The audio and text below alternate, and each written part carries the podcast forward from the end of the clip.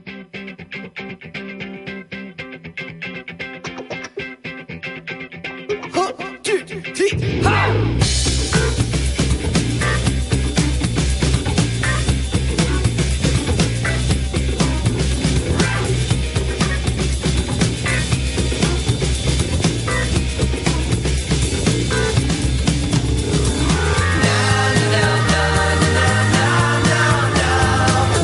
Marca Vigo.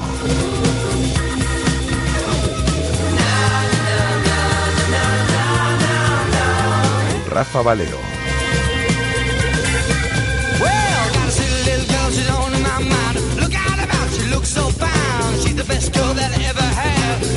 Hola, ¿qué tal estáis? Muy buenas tardes. Son las 13 horas y 8 minutos. Os saludamos desde el 87.5 de la FM, desde el 87.5 desde Radio Marca Vigo y a través de radiomarcavigo.com y de la aplicación de Radio Marca Vigo para todo el mundo. Tenemos a esta hora del mediodía 12 grados de temperatura, amenaza lluvia en la ciudad de Vigo. Están nublados los cielos y va a llover, ¿eh? Va a llover durante la tarde del día de hoy. Nos iremos a máximas de 14 grados. A mañana más de lo mismo, nubes a máximas de 15 grados. eh, asomará un poquito el sol el próximo jueves y ya de cara al fin de semana, pues eh, el sábado parece que va a llover. Y el domingo parece que vamos a tener sol y suben un poquito las temperaturas de cara al eh, fin de semana. Tenemos a esta hora del mediodía en el exterior de nuestros estudios casi un 80% de humedad. Os acompañamos hasta las 3 de la tarde con muchas cosas que contaros. Como cada día, vamos a estar en las instalaciones de Amadroa con Guada para que nos cuente la última hora del Celta, que mañana juega un amistoso el Memorial Quinocho, con poco público, me imagino. Eh, la memoria de Quinocho creo que merecía un mejor homenaje que el que mañana se le va a tributar a las ocho y media en Balaidos con ese partido ante el Sporting de Braga.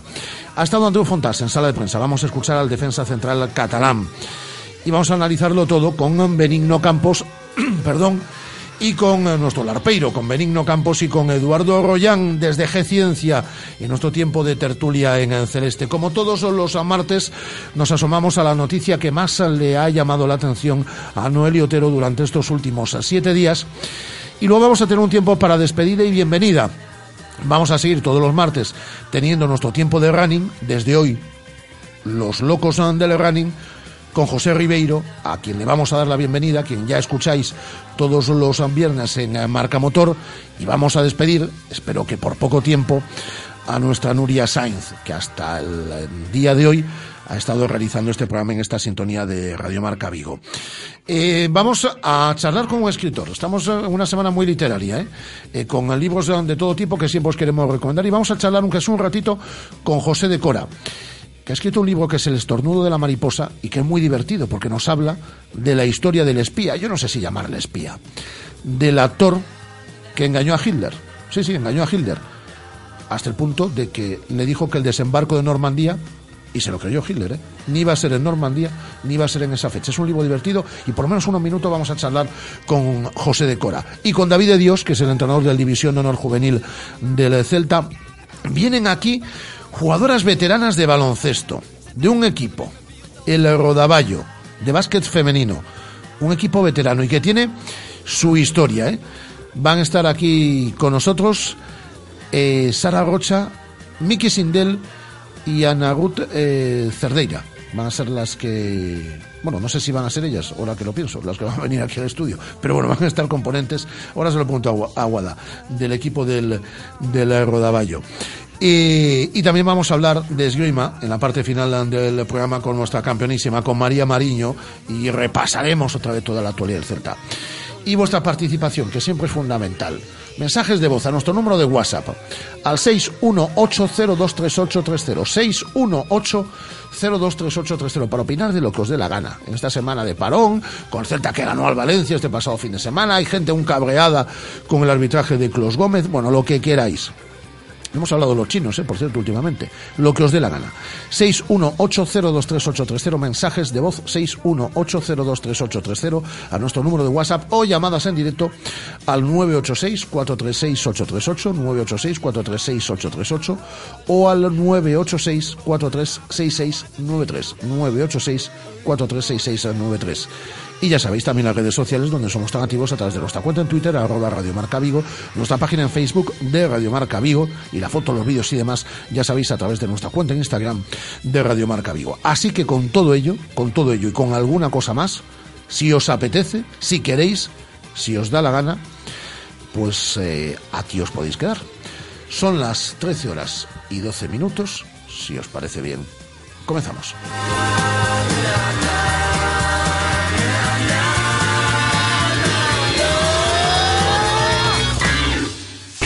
Radio Marca. 15 años haciendo afición.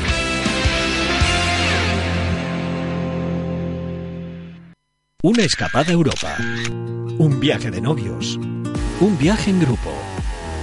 El encanto de Asia. La aventura de África. Con Viajes Travel Makers. Vive el Fresh Traveling con Viajes Travel Makers. Ahora en López de Neira 3. Teléfono 986 91 30 51 y en www.travelmakers.es. Según las últimas estadísticas, el 80% de la población sufre o ha sufrido dolor de espalda y más de un 25% padece y sufre de hombro doloroso. Seguro que no han venido a nuestra clínica. Clínica de Fisioterapia y Osteopatía Sanare, la mejor receta para los dolores de espalda y hombro. Clínica de Fisioterapia y Osteopatía Sanare. Visítanos en María Verdiales 37 o llama al teléfono 886 11 53 61. Consejo 123 de Lógica Aplastante. ¿Por qué comprarte un coche con tres puertas si por el mismo precio te puedes comprar uno con cinco? Nuevo Ford K Plus. Un coche con un tamaño, un diseño y un precio perfectos para ti. 8.850 euros. Grande por un precio pequeño. Condiciones en Ford.es. Visítanos en Galmotor, tu concesionario Ford en la carretera Camposancos 113 Vigo. En Restaurante Bocarte contamos con una amplia oferta gastronómica basada en la buena materia prima y en la aplicación de las más vanguardistas técnicas de cocinado. Acompáñanos y degusta originales y creativos platos con los mejores productos de nuestra tierra. Todo con el telón de fondo de la Ría de Vigo en un enclave único. Dentro del prestigioso Hotel Pazo Los Escudos. Contamos con reservados y parking gratuito. Haz tu reserva en bocarte.rusiarushe.es. Restaurante Bocarte. Fusión Atlántica. Radio Marca. La radio que hace afición.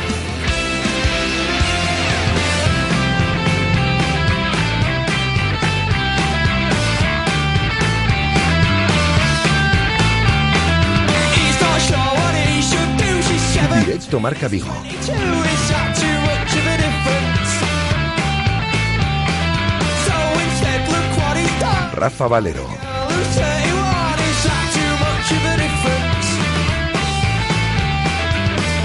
She's got everything he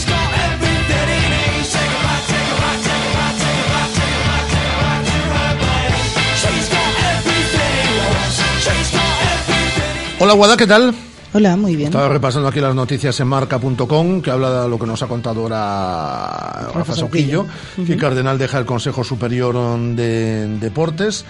Nos vienen por aquí también los um, 10 nombres en la agenda de Lopetegui olvidados y apuntados. Y entre ellos está Iago Aspas, ¿eh? Que vamos a charlar con él el jueves. Vamos a charlar el próximo jueves con a el ver qué nos cuenta de todo esto. Mañana vamos a activar el, eh, los olvidados y los apuntados. Ahí están Juanfran, Cazorla, Casillas, Yago Aspas, Jonathan Viera y Yarramendi. Bueno, pues son los oh, jugadores eh, bueno, pues, con los cuales no ha contado eh, Julen Lopetegui y que están en esa noticia en marca.com, en la web de deportes en habla hispana más visitada en el eh, mundo. Eh, vamos a hablar con Iago Aspas. El próximo jueves estará con nosotros en estos micrófonos el genio de Moaña y activaremos mañana el hashtag Aspas en RM Vigo, porque como siempre queremos hacer la entrevista de, con vosotros, de vuestra mano. Es decir, la entrevista aquí la hacemos entre todos, como, como la radio. Y veo también hoy en nuestro ejemplar del diario Marca en, papel. Bueno, y la portada es para la noche de estrellas, ¿no? Porque ayer tuvo lugar la gala de los eh, premios a Marca, con ese premio Di Stéfano para Cristiano Ronaldo, y no, Black se llevó el Zamora, el Luis Suárez se- llevó el Pichichi, el Miguel Muñoz al mejor entrenador Simeone, bueno, entre otros muchos. Una gala que estuvo fenomenal y que estuvo la conducía tanto Edu García, ¿no? Nuestro Edu García, eh, como Mónica Martínez. eh, que, Qué guapo iba eh, nuestro Edu García, ¿eh? Y Mónica Martínez también, ¿eh? Mónica Martínez también. Ya- ya- Eso ya ya- dejaba que lo dijeses tú. Ya te lo digo yo, que Mónica Martínez, también yo no pude ver ayer la, la gala ni la pude escuchar porque estaba en otro acto en el, en el día de ayer, pero sí que estuve Que viendo también salió fenomenal. que estuvo lleno, sí, estuvo muy bien la presentación de los premios Planeta aquí en la ciudad de Vigo. y pero estuve viendo diferentes vídeos que están colgados en marca.com. Y en nuestro diario Marca, en eh, papel, eh, en el día de hoy, en la eh, página 35, leemos eh, amistoso descafeinado. Vigésimo primer Memorial Quinocho. El Celta disputará ante el Sporting de Braga con numerosas bajas un partido homenaje al que fuera gerente del club. Nueve internacionales del conjunto celeste no estarán en este encuentro. Y también palabras de David Costas, que se pasaba ayer por sala de prensa. No me planteo salir en enero. Por cierto, que sí se puede plantear salir en el próximo mes de enero es eh, José Naranjo ha jugado tan solo dos partidos y no completos de Europa League, no ha jugado ni un solo minuto en liga, es de los tres futbolistas del Celta que no han disputado ni un minuto en esta competición, uno por motivos obvios, Claudio Bobu, otro es eh, Lemos, que sí ha tenido más participación, ha jugado tres partidos en Europa League, y el otro es José Naranjo, que podría plantearse, tanto él como el Celta, una cesión, porque estamos hablando de un futbolista que hizo un temporadón el año pasado, 16 goles en el Nastic, que además, en el caso de José Naranjo, fue el primer fichaje del Celta de esta, de esta temporada. Tiene 22 años y lo que necesita son minutos. Así que, que, llegó al Celta para crecer y que no está contando precisamente con eso, con minutos, como dices. Nos decía una entrevista que le realizábamos hace unas semanas, ¿de acuerdo, Guada? Que se siente mejor futbolista, pero obviamente los ah, minutos y la participación no está, no está, mm, no la está teniendo, no ha llegado. Entonces, en ese sentido, como decimos, puede llegar esa cesión de José Naranjo el próximo mes de enero. Yo lo que haría hoy con José Naranjo es llevármelo a la calle Fotógrafo Ángel Llanos número 12 con Guada, porque es que el tiempo ya, ya ha llegado el frío, ¿eh? Y si no nos lo llevamos, ya te digo yo que nos lo encontramos allí. Ya ha llegado el frío, Guada. Ya ha llegado el frío, doy fe. Damos, damos fe, efectivamente, ayer saliendo por la noche de ese auditorio, de ese auditorio del Arenal, después de presentar a los premios a Planeta, hacía pelete. Eran las nueve y media Hacía de pelete, la noche. no, hacía frío. Hacía frío. Mucho frío. Hacía frío, pues sí, no nos vamos a, a engañar. Y yo creo que lo mejor que podemos hacer a nuestros oyentes, siempre les recomendamos lo mejor, es que vayan a la calle Fotógrafo Ángel Llanos número 12. ¿Dónde te crees que he ido yo esta mañana antes de venir a la madrugada para entrar en calor? Pues por supuesto. Hombre, a a churrería Churrería Bretema. A churrería Bretema. Los mejores. Hoy podéis tomar patatillas también. Mira cómo se está divirtiendo en el programa Estela. Le hace mucha gracia todo lo que estamos, todo lo que estamos diciendo. Eh, Yo hay- creo que es envidia, ¿eh? Que no la llamamos hoy para ir a Bretema. Y un poquito de sueño, ya te digo yo también. Hombre, pues Eh, también tienen café en Churrería Bretema, lo que eh, necesite Estela. Yo creo que lo que necesita Estela es que llevemos también a Estela Churrería Bretema, le demos un buen chocolate con los mejores churros de la ciudad. Es que es una cosa espectacular. Eh, Tú vas eh, mm, a, a la zona de la Miñoca, que es donde está eh, eh, Churrería Bretema, y es que ves en procesión a la gente, ves en procesión que van todos a, a, a coger, a tomar ese chocolate con churros. Y hoy por la tarde será lo mismo. ¿Y que no te apetece chocolate con churros? Pues te tomas tu cervecita con tus patatillas, patatillas caseras, ¿eh? como Hombre. dice Guada. Así Hombre, que de las de verdad. este es nuestro consejo del día de hoy. Calle Fotógrafo, Ángel Llanos, número 12, Zona La Miñoca, Churrería Bretema. Allí os espera Bryce, el delantero de moda de, de la Liga F7. Dicho lo cual, Guada, ¿qué ha pasado en el entrenamiento de esta mañana? Dicho lo cual, otra vez, segunda sesión de esta semana de parón, entrenamiento bajo mínimos, faltan nueve de los diez internacionales, todavía Pionesisto continúa entrenando con el equipo, así lo hará hasta el próximo viernes, y en parte médico tenemos noticias de Fabián Orellana, que viajaba eh, con su selección, con Chile, con esa lesión, con ese esguince leve en el tobillo izquierdo, Eh, decíamos ayer que los médicos del Celta van a estar en contacto diario con los de la Federación Chilena, y en el día de hoy pues conocemos que sigue entrenando al margen, que sigue entrenando de manera individual para recuperarse de esa lesión y ver si puede llegar al segundo partido Fabián Orellana. Eh, ¿Contra quién es el segundo partido? contra Uruguay, si no me falla la memoria, hablo de memoria. Ah, vale, vale. Te lo digo ahora. Tienes un, un papel ahí delante que te lo dejé ahí ayer con todos los partidos. Pero sí, contra Uruguay el próximo Hay aquí- hay 15 aquí- de noviembre. Hay aquí más papeles que un ministerio. El próximo a ver. 15 de noviembre, el martes, contra Uruguay. Partido ver, clasificatorio para no, te, el no Mundial. te voy a durar toda la vida. Chile-Uruguay, 15 de noviembre, efectivamente. Y se perdería el partido contra Colombia. Sí, que es el Convocados día 10. Daniel Vaz, Roncaglia, Guidetti, Marcelo Díaz, Pablo Hernández, Orellana, Radoya, Rubén, Johnny y Sisto, que es el que viaja el viernes. Y para Rubén, jugar Johnny y Sisto el con las Italia, sub-21. el Italia-Dinamarca. No te voy a durar toda la vida, ¿eh? Bueno, te estaba hablando de memoria y no me ¿Cuántos- estaba equivocando, ¿eh? ¿Cuántos papeles hay aquí, por favor? Oye, por, de oye, cierto, eh, las invitadas que vienen de los rodaballos son las que dije yo al principio del programa. Las mismas, Sara Rocha, Miki Sindel y Ana Ruta de Cerdeira, ¿no? con una historia chulísima. Vale, vale, vale, porque empecé a leer aquí y dije yo, pues noto muy claro que, es, eh, que vayan a ser ellas las que, las que vengan aquí al estudio. Bueno, ¿qué Ellas más tres. en cuanto al entrenamiento? Pues te cuento que mañana por la mañana vamos a tener lista de convocados para ese ¿Quién habla mañana? No, no habla nadie. No habla nadie, mañana Hombre, me... A ver, Pues, Rafa. Pues algo tendremos que inventarnos. Sí, algo nos tenemos que inventar, pero día de partido no habla nadie, no vaya a ser A día de partido, que, es amistoso. claro, claro, claro, día de partido no habla nadie. Mañana por la mañana vamos a, conocer la convocatoria, aunque no hay muchos descartes que hacer, porque realmente están entrenando 17 jugadores. Mañana llega Gustavo Cabral al entrenamiento a Vigo, a la ciudad de Vigo.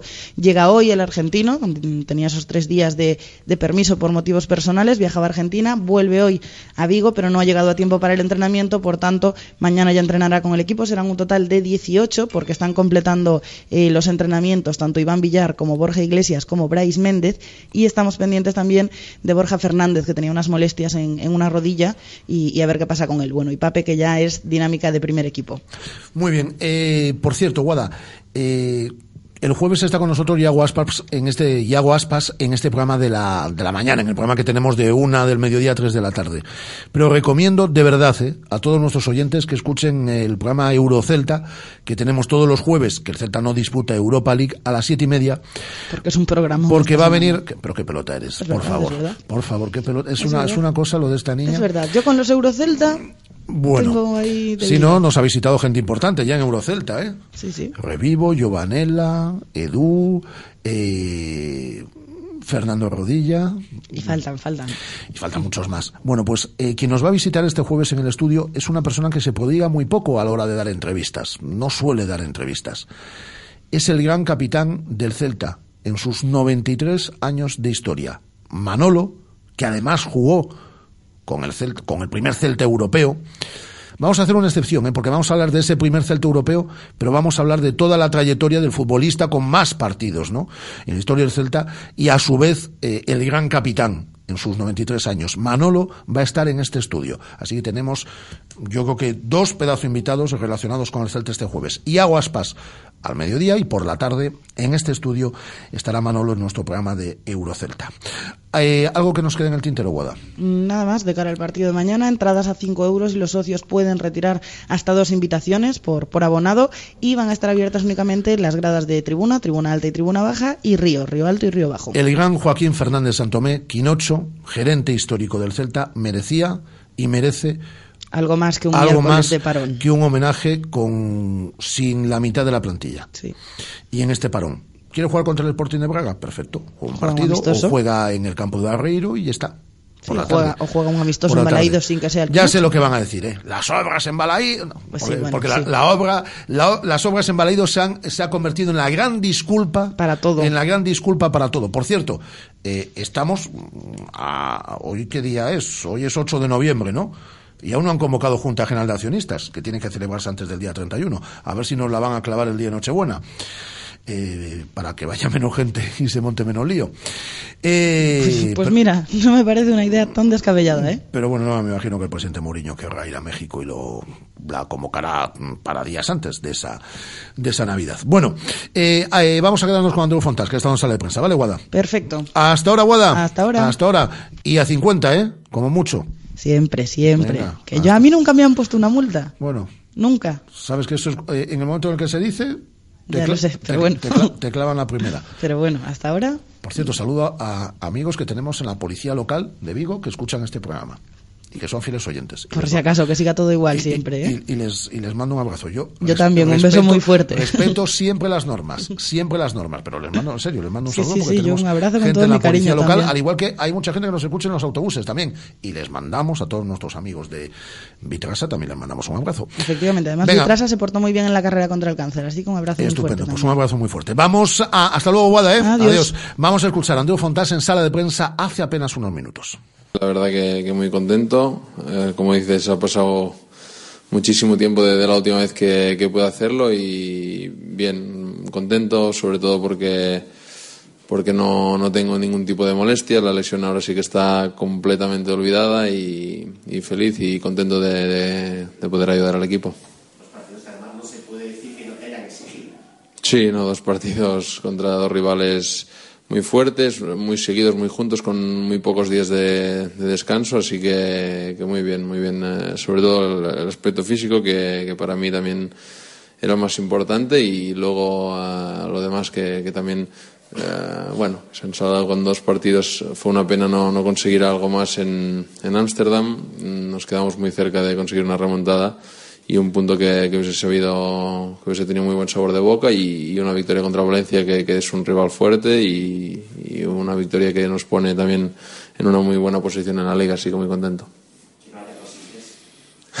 Ojalá que no, que no pare ya el ritmo. No, lo que estoy contento es que es que eso, que físicamente eh, me he demostrado a mí y, a- y al, y al míster que, que puedo que puedo jugar dos partidos ya seguidos después de después de haber superado ya definitivamente la lesión. Como he dicho, han sido dos partidos muy exigentes en muy poco tiempo y, y los he podido jugar bien, así que ahora eh, bueno a, a seguir peleando por, por ganarme un sitio.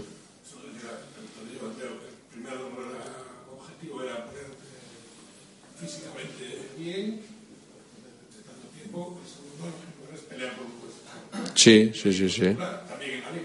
Sí, evidentemente. Ahora ya a, a pelear, eh, igual que antes, pero, pero bueno, eh, con, con un poco más de, de bueno, del hecho de, de este, de, haber jugado ya dos partidos seguidos, como he dicho, de, haber jugado mi primer partido en Liga, con ganas de, bueno, de seguir eh, en esta línea, de, trabajar mucho y, y demostrar al entrenador que puede contar conmigo. Sí, sí, sí, la verdad que, como te he dicho, ¿no? después de tanto tiempo poder jugar do- dos partidos así para mí ha sido importantísimo. Eh, estoy, estoy muy, muy contento y, muy bien de, de confianza y, y de todo, la verdad que sí.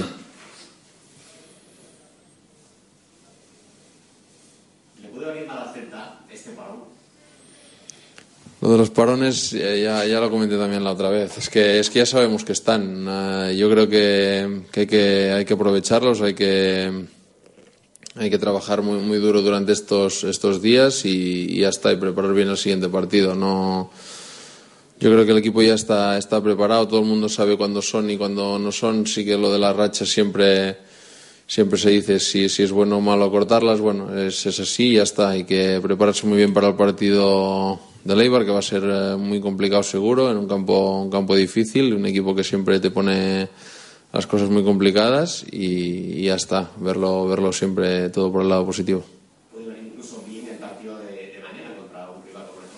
Por supuesto, sí, sí, sí, eso es un poco a lo que me refiero, que hay que afrontar los, eh, los parones con, con, esta, con esta visión ¿no? positiva siempre. Eh, mañana tenemos un partido donde gente que, que está contando con menos minutos podrá también eh, jugar, coger ritmo, que es, importantísimo, mostrarse, eh, también eh, decirle al entrenador que, que quiere contar con, con más minutos. a, a los que también están jugando, pues también, también sirve. O sea, siempre buscar lo, lo positivo, una semana de, de trabajo y de, de entreno fuerte, mañana un partido y luego también un, un merecido descanso para desconectar y volver a tope para preparar el partido de Leibar. Las palabras de Andreu Fontás en sala de prensa esta misma mañana y a las 13 horas y 30 minutos creo que es el momento, el momento Bizoja, el momento que todos estábamos esperando y el momento en el cual brindamos también. Y yo quiero hacerlo por la gente que se supera. Por ejemplo, por Andreu Fontás, ¿no? Que ha salido de una lesión larga, 10 meses sin poder jugar y lo ha hecho a lo largo de esta última semana hasta en dos partidos. Por toda la gente que busca la victoria, que busca el triunfo, pero que lo hace desde el esfuerzo. Y Bizoja sabe mucho de eso. Y sabe también del mejor vino, el vino blanco gallego, el vino más afamado de la familia Peláez. De sabor fino, equilibrado, recuerda a manzana, a pera, a notas, a limonadas. Ya lo sabéis y además queremos que compartáis también el momento Bizoja con ese hashtag. El momento que compartáis también con todos nosotros. Ese hashtag, como decimos, momento Bizoja. Y además, como os lo contaba en el día de ayer, Si queréis eh, visitar las eh, bodegas, eh, pues nada, tenéis que decir que escucháis a Radio Marca y tenéis un 10% de descuento en esa visita a las bodegas de Marqués de Bizoja y que tienen su momento, han vuelto a casa, a su casa de Radio Marca Vigo y que han vuelto a estar con nosotros. El momento Bizoja, qué bien.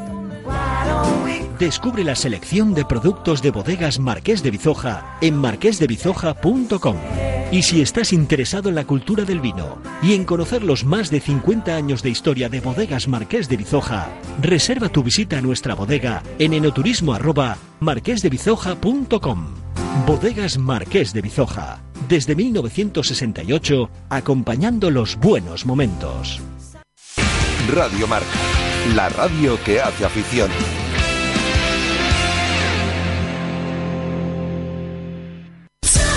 ¿Todavía no conoces Venus? Es tu restaurante cafetería de referencia, frente al Concello de Nigrán. Para desayunos, tapas, platos combinados. Y de lunes a viernes, tu menú del día con bebida, postre y café por solo 8 euros. Venus, en Nigrán. Na oficina do Servicio do Oral da Deputación de Pontevedra en Vigo poderás Tramitar expedientes, obter información tributaria e fiscal e solicitar canta documentación precises. Achégate de 9 a 14 horas a Rúa O Porto 3. Deputación de Pontevedra. Unha nova deputación. Nuevo estilo, peluquería hombre y mujer. Seis años de experiencia en el cuidado de tu imagen. Tintes, mechas, cortes, peinados y lo último en tratamientos para el cabello, manicuras y pedicuras spa. En Nuevo Estilo también disponemos de servicio de depilación tanto para ella como para él. Estamos en Manuel de Castro número 13 en los jardines frente a la grada de tribuna del Estadio de Balaídos. Reserva tu cita en el 886 11 94 95. En Nuevo Estilo Peluquería cuidamos la salud de tu cabello con productos de calidad que une. Si sabes de coches, todo el mundo te pregunta que qué taller me da más confianza, que cuál es el mejor sitio para comprar un seminuevo, que dónde hay más ofertas en repuestos y revisiones. Menos mal que yo siempre respondo a todos lo mismo. Ve a Rodosa, los centros Renault Dacia de Vigo, Nigrán y Cangas. Confía en su profesionalidad, incluso si tu coche no es un Renault. Rodosa.com. Rodosa, tu concesionario Renault en Vigo, Nigrán y Cangas. Radio Marca, la radio que hace afición.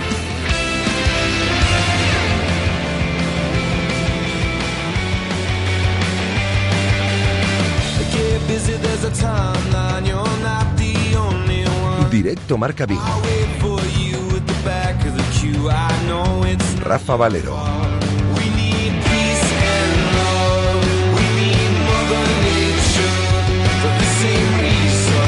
Donde estamos haciendo radio desde la una al mediodía y así seguiremos hasta las 3 de la tarde. Y por la tarde también estamos, ¿eh? desde las siete y media hasta, la ocho, hasta las 8. Pedazo de tertulia que tenemos en el día de hoy. Nuestro larpeiro Benigno Campos. Hola Benigno, ¿cómo estás? Muy buenas. Hola Rafa, ¿cómo andamos, hombre? Está vendiendo libros Benigno, es una cosa, del Peixes de Mariscos, además ahora se acercan las Navidades, no hay nada mejor que regalar un libro y de paso, si es un libro de cocina, como dice Benigno, que hay que mancharlo, porque hay que hacer las eh, recetas, es un libro para cocinar, para tenerlo en la cocina, no para Sí, tener, no para tenerlo en la estantería, así que es un pedazo de regalo consulta. Para estas Navidades, porque la gente va, hay que esmerarse, ¿no? Porque viene la familia a casa y no le vas a dar un sándwich. Bueno, pues espero que le sea útil, ¿eh? Con esa intención lo escribí y eso, un libro para utilizar y para mancharlo de grasa en la cocina, sí señor. Tú lo has definido muy bien. Y quien está a punto de publicar un, uh, un, uh, libro también es nuestro buen amigo Eduardo Royan, que creo que se pone a la venta ya esta misma, esta misma semana. Hola Eduardo, ¿cómo estamos? Hola Rafa, pues eh, aquí estamos. Pues nada, pues sí es cierto que saldrá esta semana, la siguiente yo creo que estará ya en las librerías. Sale, creo que sale Saido Prelo, como decimos en galego, eh, este viernes, dentro de un par de días. Con Julio Verne nuevamente, ¿no? Sí, sí, se titula 20.000 leguas de, de Verne a Vigo y trata pues de la batalla de Rande, trata de las dos visitas de Jules Verne a la ciudad de Vigo y trata de esa parte literaria del Nautilus y bueno, y un poco cómo encontró Verne la inspiración para crear el Nautilus y traerlo hasta nuestra ría. Pues en las próximas semanas, Eduardo, te pasas por aquí y presentamos en condiciones el libro. Pues yo encantado y os lo agradezco. Y, por cierto, Eduardo, desde Eje Ciencia, que arrasan en, en- en, eh, la web, en redes sociales, es una pasada. Porque, como siempre decimos, todo pasa también por la mirada de la, de la ciencia. Me imagino, me imagino, no. Estoy convencido que el fútbol también, que no es una ciencia exacta. Bueno, seguro que sí. De hecho, eh, bueno, en- sabes que en la Universidad de Vigo tenemos en el campus de Pontevedra unos investigadores que realmente en, en este mismo año han salido estudios sobre si los árbitros favorecen a los equipos grandes, cuándo hay que el, el minuto exacto en el que hay que hacer un cambio para para que dé mejor resultado a un entrenador. Bueno, la, la verdad es que tenemos grandes científicos del, del deporte aquí en Vigo. Por cierto, sois finalistas de unos premios prestigiosos, ¿eh? Sí, sí, del Culturgal y tal. Nos han elegido en una terna como finalistas para, bueno, como el proyecto eh, cultural gallego más relevante del- de, los últimos tiempos. Y bueno, y la verdad estamos encantados. Ya solo con llegar a ser finalistas, pues nos parece muy bien. Y que se reconozca que la ciencia es cultura también. Menudo nivel de tertulia tenemos en el día de hoy. Eh, menos mal, Benigno, menos mal, Eduardo, que ganamos este, este pasado domingo en un partido que para mí era, nos lo decía ayer Pachi Salinas, más importante de lo que la gente podía pensar, ¿no? Porque veníamos del enfado ahí por las rotaciones en el Amsterdam Arena el pasado, el pasado jueves, ahora venía un parón que a la que no da para hablar y no da para escribir eh, durante dos semanas. Y era muy importante y se ganó además con muchas bajas, por lo que para mí tiene un valor en, en varios frentes importantísimo el, el encuentro del pasado del pasado domingo en Balaidos ante un buen rival que está en la zona baja de la tabla, pero un buen rival como es el Valencia. Sí, la verdad es que el- el- eh, da gusto irse con tres puntos a un- al típico parón de selecciones. Eh, bueno, no era grave que no hubiéramos, imaginemos que hubiéramos perdido, tendríamos 13 puntos, estaríamos empatados con el Alavés en el puesto número 12. Bueno, tampoco sería, eh, tengamos en cuenta que esta temporada como empezamos, o sea, que empezamos que prácticamente de colistas, ¿no? Ta- tampoco sería tan grave, pero esto es un gusto, tenemos a tiro de piedra los puestos europeos, 17 puntos, pues da una tranquilidad. Y lo que tú dices que es, que es verdad, que con muchas bajas, y bueno, jugando eh, eh, futbolistas como, como Costas, pues que no, no habían tenido presencia y que bueno, que, que, que han aportado su granito de arena. Todos fueron buenas noticias. Y del partido de Ámsterdam también lo fueron, sobre todo saber que, que- qué maravilla, qué capacidad de, de venirse arriba, qué capacidad que tiene ese jugador, nuestro jugador bandera, que es, que es Yago Aspas, de llevar, de echarse el equipo al, hombro y, llevarlo, intentar la- el, el empate después de un 0-3, pues de un 3-0. Bueno, la verdad es que ha sido una semana de, de noticias fantásticas. Benigno. Mira, amigo, yo tengo que decir algo, si me lo permites, Lo que tú lo quieras. llevo dentro y tengo que soltarlo. A ver. El Celta, bajo mi punto de vista, está siendo el patito feo de los árbitros en primera división. Y me voy a, voy a poner dos ejemplos muy claros. Mira, el día del, de Las Palmas, Las Palmas después de haber ganado 3-0, el árbitro de una manera descarada le ha regalado el partido, sí el partido, porque si dura un poco más, seguro que incluso nos pueden llegar a ganar. Porque le ha, le ha, ha sancionado al Celta con siete u ocho tarjetas como mínimo, le pita un penalti que para mí es una falta fuera del área y encima le expulsa a un jugador. A Sergi Gómez, sí. ¿eh? a Sergio Gómez. Después, ayer, el domingo, contra el Valencia, un Gómez, penalti de libro, un penalti de libro a Gudetti, ¿eh? Extraordinario, que además de pitarle el penalti, le saca una tarjeta. Eso quiere decir que los árbitros no le tiemblan nada el pulso sancionando y castigando al pero para nada.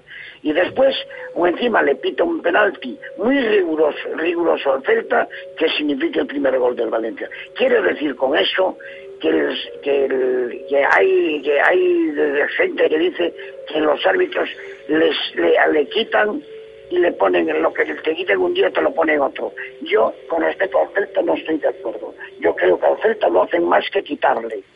¿Entiendes?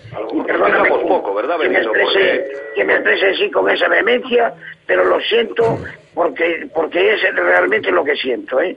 Sí, Eduardo, querías decirle ahí algo Benigno. Sí, sí, que, que quizá nos, nos quejamos poco, puede, puede suceder. Eh, recordemos que, como bien apuntas Benigno, la, eh, yo también vi un, un arbitraje muy dudoso eh, en, en Gran Canaria, pero que venía después de unas quejas muy sonoras de Las Palmas. A lo mejor Claro, es que claro, nosotros pecamos claro. un poco de, de cándidos y no, y no protestamos cuando ocurren estas cosas.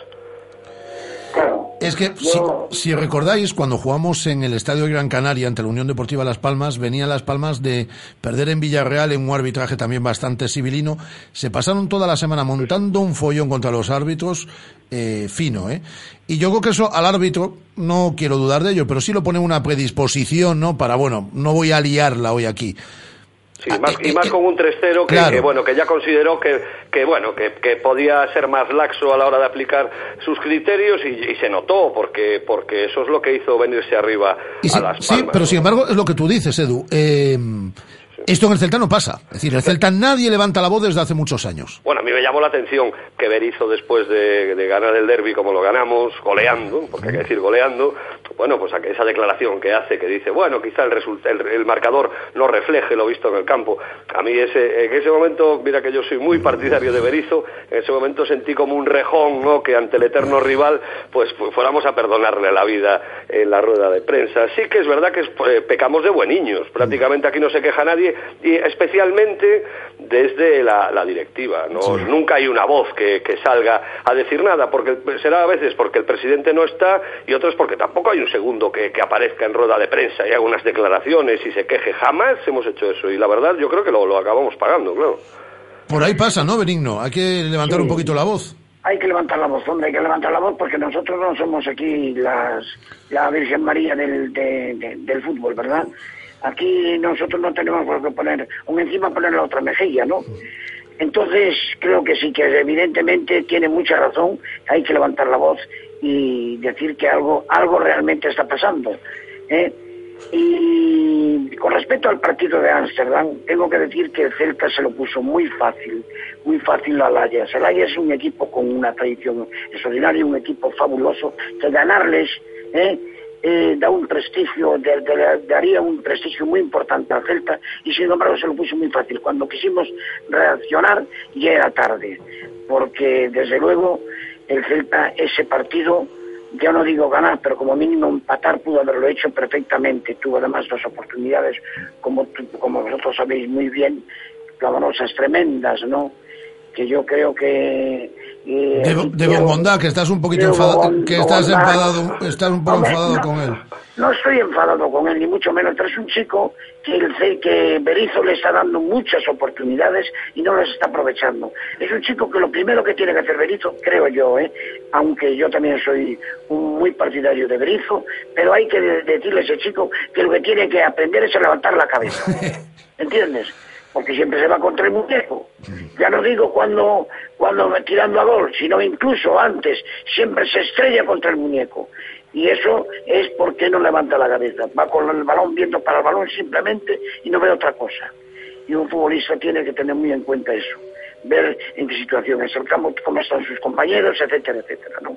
Y bueno, en en Honda de hecho se, ha sometido, dicen que durante este verano un entrenamiento específico, ha contado con un entrenador personal, ha trabajado el aspecto psicológico, dicen que alguien le ha dicho a Bongonda en algún momento que este era su año, su temporada y que podía, eh, bueno, suplir al añorado Nolito y, y yo creo que se le nota un poco esa ansiedad, ¿no? Aún no ha mojado, quiere mojar, eh, todos vimos aquel, el- esa jugada final en la que tiene a Guidetti eh, libre de marca para, para darle el pase de la muerte y, conseguir el 3-3, decide tirar, tira al muñeco una vez más, también pues quizá por no levantar la cabeza, está un poco secado, me recuerda en otra dimensión a ese, esas jornadas en las que Cristiano Ronaldo estaba loco por marcar y tal. Bueno, pues yo lo veo un poco así, lo veo con ansiedad y por la responsabilidad que él mismo se ha echado encima de que este tiene que ser su año. Cuando tiene 21 años también es un chaval que todavía tiene un recorrido, ¿no?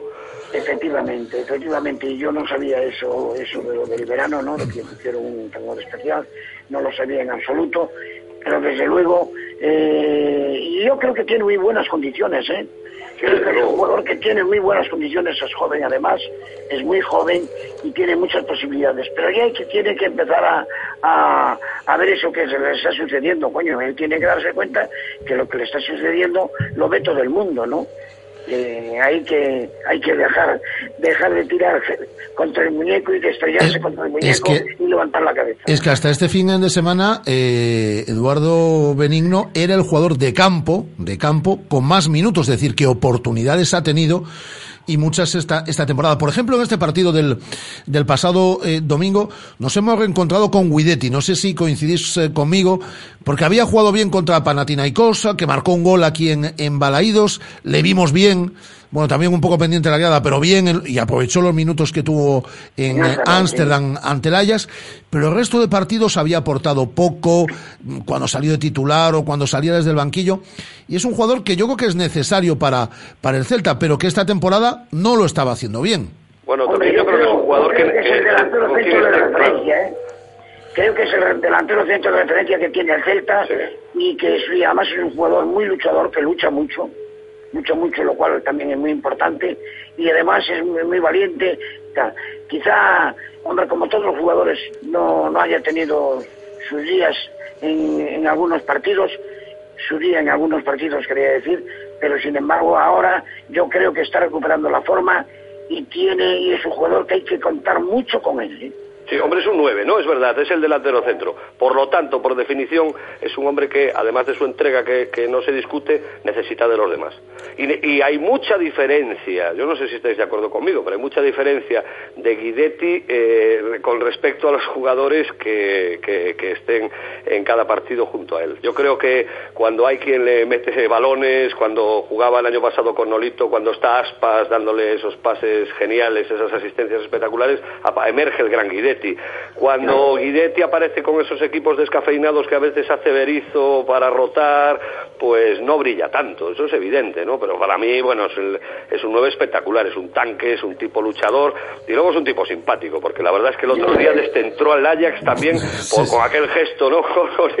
Con, con las manos en las orejas allí y bueno, el estadio hizo allí bueno, devolverse a, a la Arena y eso nos ayudó, la verdad, nos ayudó porque puso al, al público nervioso, ¿no? Y a los jugadores también.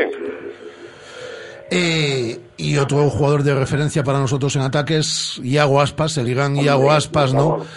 Hombre, yo lo hubiese convocado, ¿eh? Si yo fuese Lopetegui, que no lo soy, por suerte o por Bueno, desgracia. ya ha dicho que lo dejaba para la próxima, ¿no? Eh, bueno, sí, que, que lo estaba, que lo estaba siguiendo. Hombre, yo me imagino siguiendo, que si sí, sigue pero- haciendo los goles que está haciendo, que es el máximo goleador nacional, pues hombre, tendrá que ir, ¿no? Claro, hombre, tiene, Pues, tiene eh, que ir. Cuidado, cuidado, con respecto a, a Yaguito, a Yago Aspas, no solamente es el máximo goleador eh, nacional, es que es un hombre que te, que te da unas asistencias impresionantes. ¿eh? Tú fíjate en las asistencias que nos está dando, que está dando la Celta. El otro día decía eh, Gudetti precisamente, eh, que yo lo escuché, yo no, no sé- no sé si lo oísteis vosotros, que él tenía muchas ganas de jugar, que tenía que jugar. que tenía necesidad de jugar, pero es que además jugando con Yago Aspas, que lo, lo él era jugar con Yago Aspas al lado. Sí, es verdad, ¿eh? que mejora Guidetti con Yago Aspas al lado. Se entiende muy bien, ¿eh? La verdad que hacen un tándem espectacular, ¿eh? Buen hombre, bueno, una maravilla, una maravilla. Si- sin embargo, eh, Berizzo no es muy partidario de ponerlos juntos en el campo. El otro día sí lo hizo, ¿eh? pero no es muy partidario. Sí, no es muy partidario, pero qué buen resultado que dio. claro, ellos Sí, son los sí, que Eduardo. mejor combinan, ¿eh? Sí, Eduardo, decías, perdona. No, no, perdona, que creo que son los que mejor combinan, Guidetti y Aspas, por lo que hemos visto hasta ahora. Hemos visto otra, otro, otro, otras jugadas, por ejemplo, el otro día es cierto, por ejemplo, eh, Bongonda el otro día, con, con Rossi. Bueno, hubo un momento en que Rossi casi coge por el cuello a Bongonda, ¿no? Porque le dio un par de asistencias que las desaprovechó y tal. Quiere decir, hay, los hay, hay, hay jugadores que combinan entre ellos y otros que no tienen esa química. A Guidetti con Yago Aspas, cuando juegan juntos, se les nota que disfrutan, eso de verdad que, que había que explotarlo más. Eh, hablaba ahora, Eduardo, hablabas, Eduardo, de, Giuseppe Rossi. A mí me da pena, ¿no? Porque yo lo he dicho muchas veces delante de estos micrófonos, que creo que merecía más minutos, pero luego, por ejemplo, en Ámsterdam no, no lo vi bien. Es un jugador que a lo mejor no está para 90 minutos, pero claro, cuando sale un rato al campo siempre tiene esos detalles de gran futbolista. Bueno, pues todos sabemos lo que hizo Rossi, ya no solo en, en, eh, en el Villarreal, sino en otros equipos en los que ha estado, que lo han last- el eh, año pasado, sí, sí, sí, benigno. Y lo han lastrado mucho las lesiones y es una pena porque es un pedazo futbolista y aquí está teniendo muy poquita, muy poquita De participación. hecho, de hecho, ese chico, si no tuviese el problema que ha tenido con las lesiones... Estuviese, grave, hubiese estado en un eh, equipo eh, grande, bueno, pero de los que pelean por títulos de importantes. verdad, y la selección italiana, sin duda, sin duda, uno de los puntales. Sí, ¿eh? sí. Sí, sí, la verdad es que, bueno, hay mucha competición y la verdad tampoco pueden jugar todos, eso es cierto. No pueden jugar. Entonces, Ese- ese aún queda mucho, ¿eh? queda Copa del Rey, queda, yo creo que vamos a pasar la, la, la, la, la- la fase de, de grupos de la, de la UEFA, creo que nos vamos a enfrentar a- al Manchester United y eliminar a Mourinho, bueno, queda mucho, queda mucho por vivir, ¿eh? Bueno, bueno, bueno, oye, pues, ojalá lo veamos así como tú dices. ¿eh? Lo, lo que pasa es que si eliminamos a Mourinho como la, eh, la siguiente eh, fase de Europa League y ya nos vamos a febrero, el que a lo mejor ya no está en el Celta es el otro Mourinho, el Mourinho con ñ, ¿eh? Gran verdad, gran verdad. Pero bueno, tendremos una audiencia en China notabilísima, Claro. también es cierto, ¿no? Que también nos puede ayudar, ¿no? En, en Pekín, tendré- ahora llamado Beijing, tendremos muchos muchos celtistas. Desde luego muchos son, ¿eh? Sí, sí. O bueno, sí, eso es más que nosotros, desde luego. Aunque una parte eh, no muy grande sea celtista, vamos a ser, pues posiblemente, el equipo con más aficionados detrás de España, ¿eh? Bueno, pues que sea para que sea para bien. Si eso va a ocurrir, como dice Rafa, que, que, que para febrero ya estará ya estará Sí, a lo mejor nuestro antes, club ¿eh? vendido, pues que, que sea para bien. Pero vamos, miedo nos da siempre estas cosas. Nos da, Yo nos, nos que no fuese así, por lo menos en principio, ¿eh? Pero bueno, si tiene que ser, que lo vamos a hacer. Pues parece que va a ser, parece, pa- parece que, para mí también por desgracia, pero parece, parece que va a ser. Oye, cuando llega eh, Eduardo y Benigno, cuando llegan esto, mm, estos partidos de selecciones, ahora como somos ya un equipo importante, ¿no? Tenemos hasta 10 internacionales, después del Madrid, del Barça y del Atlético de Madrid, está el Celta, en cuanto a internacionales. ¿No sentó un poquito de miedo, fundamentalmente con la selección chilena, ¿eh? que si era un jugador del Celta con la selección de Chile y siempre alguno vuelve lesionado? De hecho, a mí eso me espanta. de hecho, per- de hecho, perdona Benigno, esta vez ya les hemos hecho el trabajo a la selección de Chile. Ya hasta le hemos mandado un jugador lesionado, como es Orellana, para que no nos manden ninguno de vuelta a mayores. A ti te espanta, dices Benigno. Me espanta porque es que yo estoy observando, bueno, yo y cualquier aficionado del Celta, que siempre que van a jugar con la selección viene alguno lesionado. Yo no sé qué les dan ahí o, o, o qué les sucede, pero siempre viene alguno de ellos lesionado. Y este año mandamos a uno lesionado, vamos a ver si no vienen dos o tres. ¿Entiendes? Sí, mejor mandarlos ya lesionados de casa. Claro, pero ya- quiero... Este año no es en esa ocasión, decía. Eh, eh, esto tiene un reportaje en G-Ciencia, ¿eh? Sí, sí, el Eh, misterio de, lo, de lo que, Sí, pasa no, con el- yo, yo me imagino que el, el bueno, pues eh, el cambio de estación, el eh, entrenar a otra altura, bueno, no sé, es que no lo sé, pero todas esas cosas, el, el, el, tra- el trabajo del preparador físico de un equipo con el de otro, estas cosas me imagino que tienen que ver cuando de, mm, de forma constante son eh, futbolistas, los que hablo de Chile, porque es el caso más significativo, ¿no? Vuelven futbolistas lesionados cuando viajan con esa, con esa selección. Futbolistas del Celta. Sí, sí, la verdad es que, la selección de Chile, algo, algún misterio hay que resolver ahí porque, porque es curioso que, se lesionen tanto. También que tiene un nivel de exigencia actualmente Chile espectacular, porque claro, es, el equipo de moda ahora mismo en Sudamérica. Quiero decir que es un, equipo que, compite al más alto nivel y, pedir, y exigirá mucho a sus jugadores, de eso no hay duda, claro. Eh, Pero bueno, yo creo que Pizzi ahí, con respecto, sobre todo con respecto a Orellana, se pasó, joder, porque Orellana estaba, no está jugando en el Celta por lesión, por estar lesionado y se lo lleva. Yo no sé con qué intención.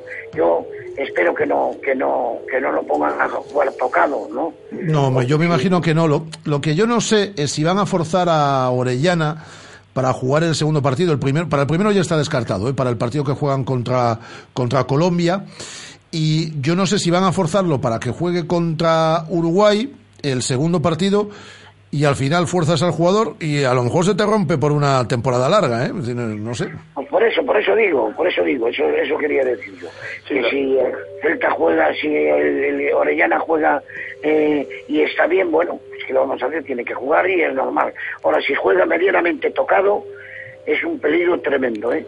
Eduardo, este Celta necesita una barbaridad además a, a Orellana, ¿no? Hombre, yo creo que sí, que bueno, para mí el jugador, el jugador bandera sin duda es Yago Aspas, pero después de Yago Aspas, que para mí es el número uno, está por encima de todos los demás, eh, el- para mí el segundo es Orellana en cuanto a calidad, es que qué manera de, de distribuir el juego ahí en la, en, el, en la media luna final, ¿no? ya en el borde del área, es espectacular y, y claro que lo necesitamos. Eh, yo, sobre esto hago una reflexión, Eh, hay una serie de seguros eh, que no cubren realmente el, daño que te hace devolverte un jugador lesionado, eh, bueno, económicamente te compensan las elecciones si el, si el jugador vuelve, vuelve dañado.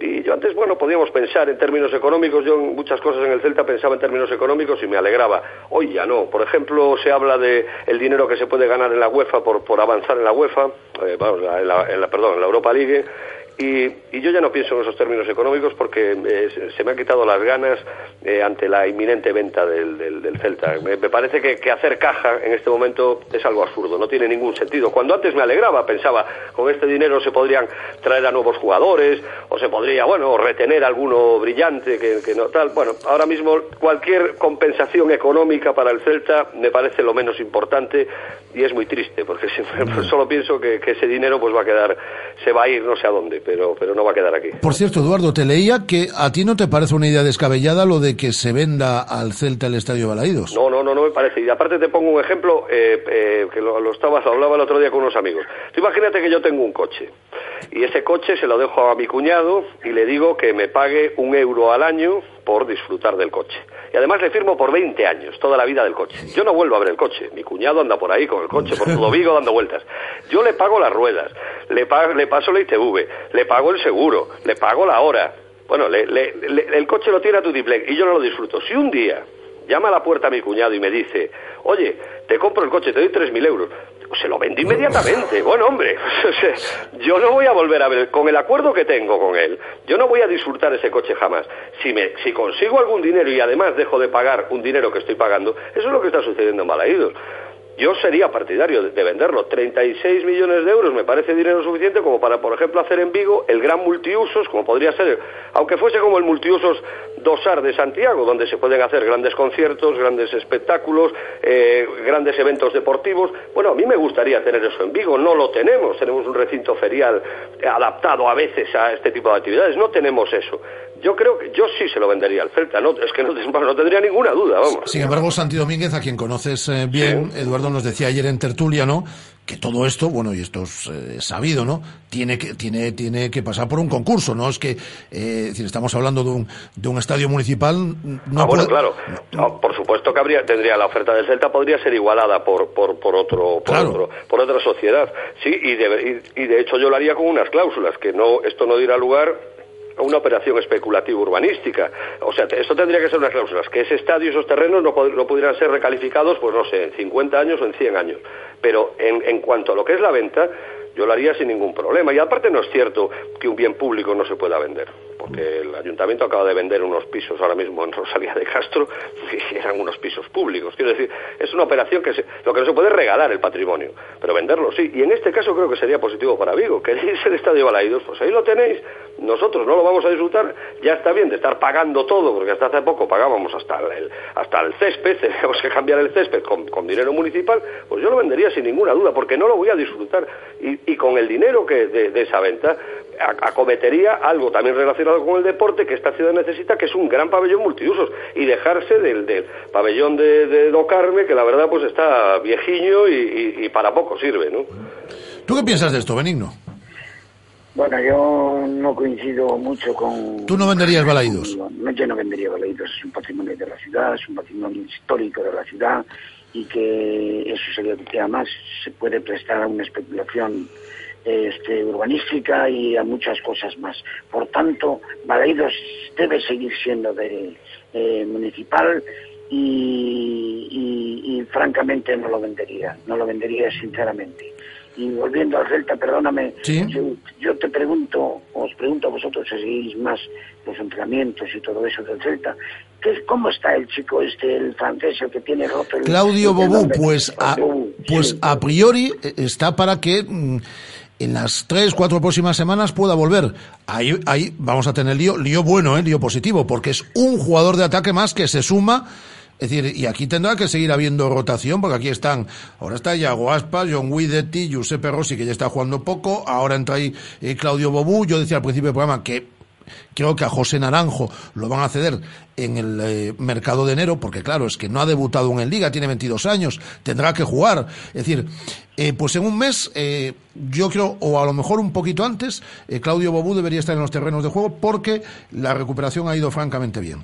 Pues nos conviene, nos conviene ganar al, al estándar de Lieja, ¿eh? Por- para, para poder seguir adelante Claro. en la Europa League y tener partidos Tener para toda la partidos, efectivamente. Claro, Claro, claro. Es que más, más vale que sobren que que falten, ¿sabe? Porque además el Celta ahora con tres competiciones, falta les van a hacer prácticamente todos. Y con respecto a Naranjo, estoy de acuerdo contigo, ¿eh?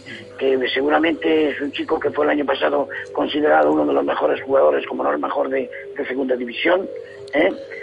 Fíjate tú que es que el año pasado estuvo a punto de ascender el Nastic y ahora está, está en, eh, de último en la tabla, ¿no? Pero y ese, ese muchacho necesita jugar y probablemente lo mejor sería la cesión ahora en el mercado invernal, ¿eh?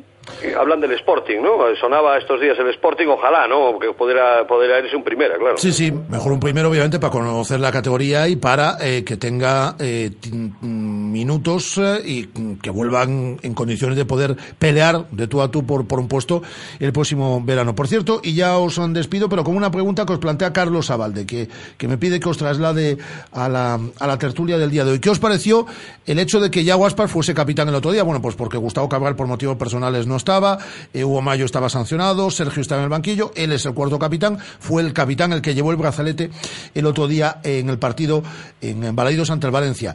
A Carlos Abalde, a este oyente, le parece, le parece eh, muy bien porque dice que cree que le mete más intensidad a, a los compañeros y al equipo él con el brazalete que, que Hugo Mayo. ¿A vosotros qué os parece eso? Bueno, tiene, para mí tiene dos, dos lecturas. Una, como soy gran defensor de Yago Aspas y me, me entusiasma, la verdad, y creo que, que es nuestro jugador de eh, bandera y creo que, que, que se va a retirar en Vigo después de una carrera exitosa, no todo el mundo puede debutar en el Liverpool. Bueno, pues por esa, ese reconocimiento me encanta por él. O sea, es un símbolo ahora mismo del celtismo y que lleve el brazalete está muy bien. Y luego le viene muy bien por una segunda razón, porque cuando tienes la lengua un poco larga, si llevas el brazalete de capitán, el árbitro siempre está un poco más dispuesto a ahorrarse una tarjetita. Entonces, quizás cuando eh, nuestro Yaguito se vuelve, se viene un poco arriba, ¿no? Y, protesta airadamente, pues a lo mejor se va a ahorrar alguna tarjetita cuando, cuando, cuando lleve ese brazalete. Sí, yo estoy de acuerdo contigo, totalmente de acuerdo contigo. Simplemente que me da mucho miedo, Yago Aspas, porque eh, cuando está en el campo a veces se pasa protestando. Y, Pero fíjate una cosa, corre- Benigno, yo creo que- un riesgo muy alto. ¿eh? Yo creo que el otro día buscó la tarjeta, ¿eh? Porque ahora viene el parón, eh, él Ah. por acumulación de tarjetas se va a perder el partido contra el Eibar y de esta forma va a poder jugar ante el estándar de Lieja, que está loco por jugar Europa League, y Aguaspas el jueves, que además es un partido muy importante porque hay que ganarlo para, para pasar de ronda. Y yo creo que él quería buscar esa quinta tarjeta para no estar. El jueves va a estar en estos micrófonos y se lo voy a preguntar, ¿eh? que no puedo decírmelo así directamente, vamos. Pero eh, yo creo que buscó no estar en Eibar y sí poder estar ante el estándar de Lieja en Balaídos, en el partido del jueves, y ya luego el domingo también en Balaídos ante el Granada. Yo creo que la buscó. que no podré decir que sí, el otro día Suárez, el del Barcelona, dijo prácticamente... Sí, sí, sí, sí, que sí, la efectivamente. La buscó porque te quería, quería Sí, descansar ese le, partido. le dijo que no, ¿Entiendes? dijo que no le venía mal, ¿no? Que no, Que la- no le venía que mal, no o le sea, venía mal sí, la tarjeta. Está, está clarísimo. Es, es maquiavélico, pero suena bien lo que dice Rafa, porque vamos, que- quizá no lo reconozca, pero tiene toda la pinta. Y en una, en la gran noche europea de esta temporada, que es por ahora va a ser la de Lieja, él quiere estar. ¿cómo Hombre, no quiere estar, ¿no? claro. Claro. Pues aquí lo vamos a dejar. Eduardo Royán, un placer como siempre desde G Ciencia, que lo bordan y te invito la semana que viene o la siguiente, hablamos, vienes aquí al estudio y hablamos del libro de Julio Verne. Estupendo, pues nada, muchas gracias, Rafa. Un abrazo muy fuerte, Eduardo. Eduardo Royán y Benigno Campos, que vende libros como Rosquillas, que hace televisión, que da gusto verlo, y que habla del Celta, que es una maravilla. Por cierto, te dice Carlos Abalde, otro oyente, otro oyente, eh, Benigno. Saludos al gran Benigno Campos. Te manda saludos este oyente. Bueno, pues muchas gracias, muy amables todos y espero seguir participando en vuestra tertulia. Vamos, no lo dudes, ¿eh? Celta y de lo que queráis, pero sobre todo del Celta, que ya sabéis que es una de mis pasiones. Ya lo sé, no lo dudes, por supuesto. ¿Cómo no vamos a seguir contando con el gran Benigno Campos? Cuídate mucho, amigo. Un abrazo fuerte. Gracias, gracias. Benigno Campos y Eduardo Royán en nuestro tiempo de tertulia en el Celeste en el día de hoy. Vamos con más cosas. Radio Marca. 15 años haciendo afición.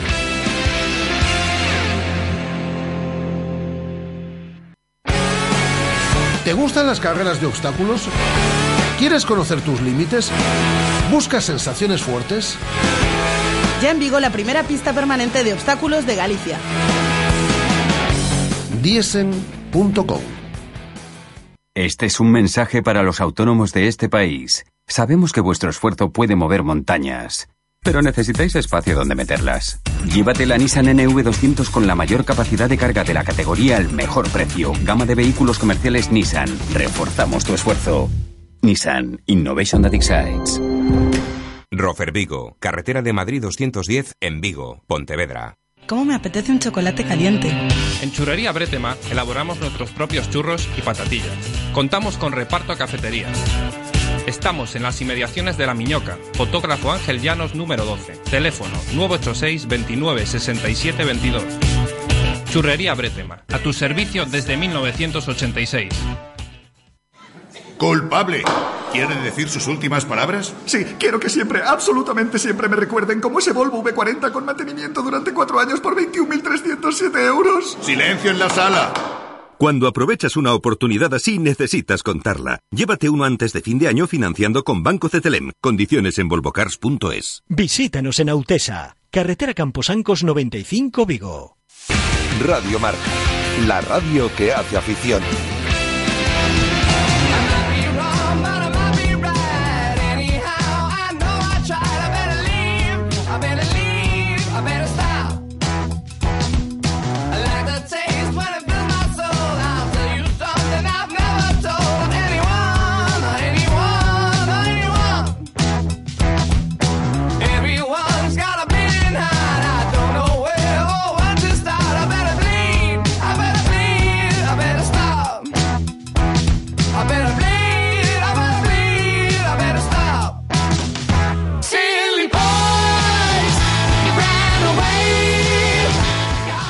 Hola Nuria Sainz.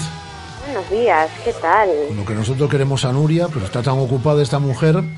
Eh, esto va un poco de despedida. De despedida espero que sea... mm, Bueno, de despedida hasta luego. temporal, vamos a dejarlo vamos a dejar así, un hasta mejor. luego, ¿eh? Yo no te voy a decir adiós. Sí, No, no, no, no, para nada. Lo que pasa que a veces se nos complica un poco la vida.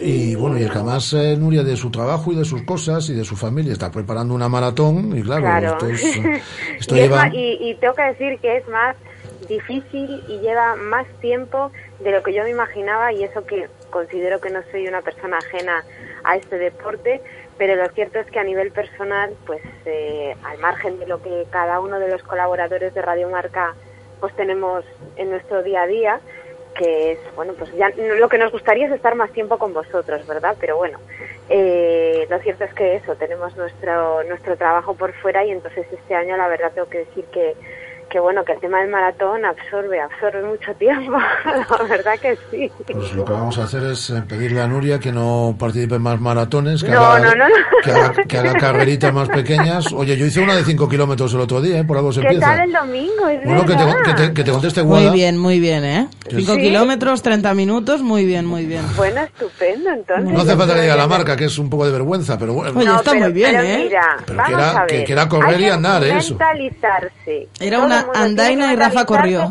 Que no, cada uno tiene su marca. Si es que ninguno vamos, ninguno somos atletas de élite. Los de élite ya son los que llegan primeros No, a la no, que yo maratón. no, que yo no hice los 5 kilómetros corriendo, ¿eh? que yo corrí mucho, pero también Claro. anduve un poco, que había que andar, que además ahí, Claro. el, ahí la Florida está un poquito empinada, ¿eh? Es decir, Hay cuestas, hay ¿eh? cuestecita, cuestas. ¿eh? Ahí yo tuve que andar un poquito. Pica un poco. Pero ¿y lo contento que te quedaste después? Ah, me quedé muy contento, sí, sí, sí. Hombre, Y no, ¿ves? te- y no tengo agujetas, fíjate tú, es- eso es de lo que yo. Pues, pues eso que te lleva. Bueno, vamos a ver, no hice, la verdad no voy a engañar a la gente, yo no hice 5 kilómetros, yo hice 7 porque aparqué el coche a un kilómetro de la línea de, de Pues salida, mira. así que tuve que hacer, Y hubo que llegar a la carrera y volver al coche. y tuve que volver ya al coche. hecho el calentamiento cuando llegaste. Ah, no, no, no, ya te digo yo que, que llegué que no necesitaba nada, me puse ahí en la meta, hay que salir, hay que salir. Pues bueno, salir, claro. Nur- Nuria ha estado con nosotros, Nuria Sainz, con su Running Vigo durante nueve meses en esta sintonía de Radio Marca Vigo. Eh, nos va a dejar, pero le- Mm. Temporalmente, vamos a temporalmente así, lo vamos a dejar así, le vamos a decir un Hasta hasta, luego. un hasta luego Eso es. y a partir de hoy, y ahora les saludaré, pues eh, José Ribeiro se encargará de hacer eh, los locos del running. Vamos a seguir Eso hablando de, de- de running, lo va a hacer con Oscar, Fer- manos. con Oscar. Fernández todos los todos los martes. Así que eh, te mando un beso muy fuerte. Esta es tu Bueno, casa. Ya lo Mm, sé, lo sé. La, la puerta queda abierta, así que y, ya, y yo os contaré a la vuelta de Valencia. es verdad. ¿cu- eh, ¿Cuándo es la carrera? Pues mira, eh, el- la carrera es el 20 de noviembre, o sea, es la semana que viene. O sea, es el domingo, que, este domingo no, el siguiente. El siguiente, sí, sí, sí, Bueno, el pues- domingo que viene. Entonces, ¿Cómo- ya, cómo ya lo os ves? contaré. No, ¿Cómo no, lo ya no ves? contarás, no, te, te llamaremos el día 21 o el 22 para que nos cuentes qué Para tal deciros si he experiencia. llegado, Sí, sigo ¿no? todavía. Para deciros si he llegado Ah, a la bueno. meta o sigo todavía Si no- por ahí por Valencia. Si no llegaste al 21, malo, ¿eh? De verdad. Es decir, aunque sean 42 kilómetros, si no llegaste al 21, malo. Vas a llegar y lo vas a abordar, si lo sabes, Va- además. vamos a pasarlo bien, que es lo importante en estas cosas. Bueno, pues te llamaremos el día 21 o el 22 y nos Bueno, cuentas qué bueno, tal fue. Ya, ya os whatsappearé, ya os contaré. Cuídate mucho. Un beso grande. beso muy fuerte, muy fuerte. Fuerte a los dos. Chao, chao. Nuria Sainz, que nos ha estado acompañando con su Running Vigo durante estos nueve meses, eh, su trabajo, sus ocupaciones, pues no le permiten eh, continuar de momento ocupándose del eh, programa. Y desde hoy, José Ribeiro, que lo escucháis todos los viernes, que lo borda con el Marcamotor Vigo, se hace cargo de eh, los locos son del running. Eh, hola José, ¿qué tal? Muy buenas. Hola Rafa, ¿cómo estás? Espero hacerlo... Que sepas El, que listón el- está, el- el listón está alto. Que con sepas Nuria, que el ¿eh? título del programa es mío. Lo puse Los hace- locos del running. Lo, lo puse los locos del running. Lo puse hace tres años. Eh, necesita ser bien defendido ese título, ¿eh? Ah, pues eh, entonces responsabilidad mayor si cabe. Por eso eh, yo elegí, yo, ¿eh? Yo, a la persona que lo podía hacer mejor para defender Ah, ese. que no te están guiñando ahí ni Para- nada ojo para- ni nada, ¿no? Ah, no, no, que fui yo quien te elegí. Eso, Ah, vale, vale. eh, Eso, eh, eh, eso te, lo- te lo, te lo estoy dic- diciendo directamente. Este programa era de Nuria. Aquí no era de Nuria. Y en el momento en el que Nuria no pudo, Sí, pudo claro, claro. dije yo, este programa para José Ribeiro. Bueno, pues no, la verdad que... Que no te vendan otras cosas, que no gracias, te vendan, otra- que no te gracias, vendan otras cosas por ahí, porque yo creo que te están vendiendo otras motos. Eso, eso es la auténtica verdad. Las motos las de Manolo, hombre, las motos las de Manolo. Eh, bueno, pues eh, desde hoy con ese Los son locos son del eh, running y va a seguir de la mano en este programa de Oscar, Sí, de Óscar. que es una enciclopedia andante del, del deporte del, del atletismo. A ver, ¿y qué nos vas a contar en el, en el día de hoy?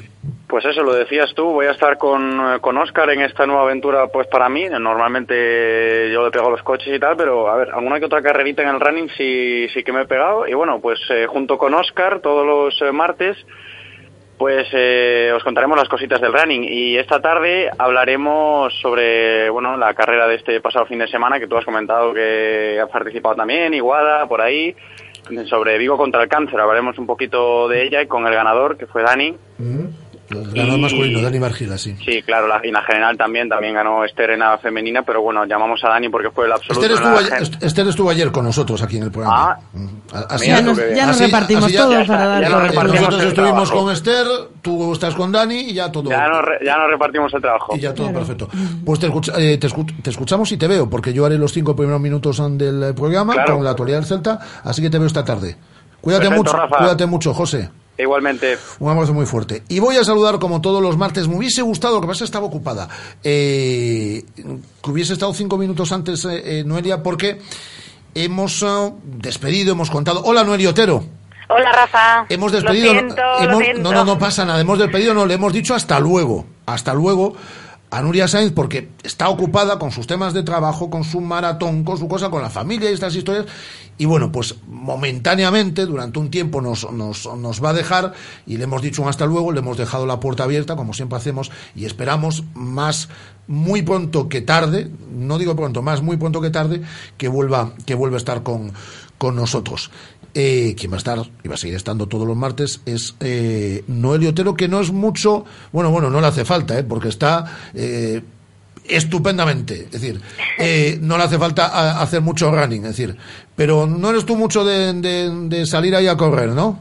No, a ver, nunca me ha encantado correr, ¿no? Como aquel que dice, a mí sí me persiguen, pero sí he hecho mucho deporte y cada vez corría un poco más y dejé de hacerlo porque tengo problemas de espalda, problemas óseos, son genéticos y la verdad que es un deporte que si tienes problemas óseos no es el más aconsejable.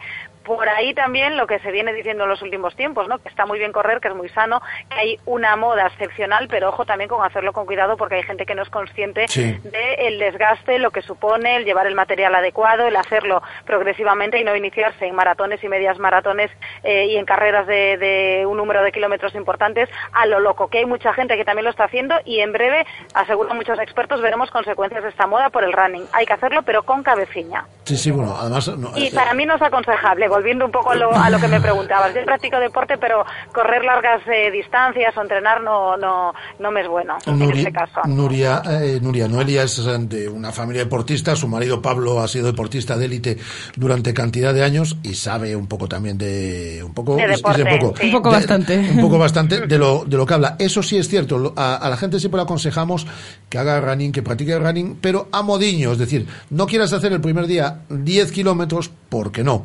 Eh, Ojo con las temperaturas en verano. Claro, todas que- estas- No, no, porque esto sí las horas que lo que hablamos a con nuestro correr, oficio, sí. con Carlos Prego, lo hablamos un montón de miércoles, Noelia.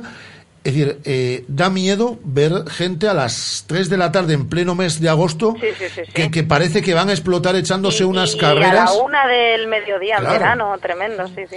Bueno, ¿dónde ponemos la atención? Estamos deseando ver el nuevo programa en la tele. Actualizados, ya puedo decir el título. Ah, actualizados. actualizados. Bueno, ya hemos eh, hecho varios eh, programas, ahora me falta anunciar fecha de emisión.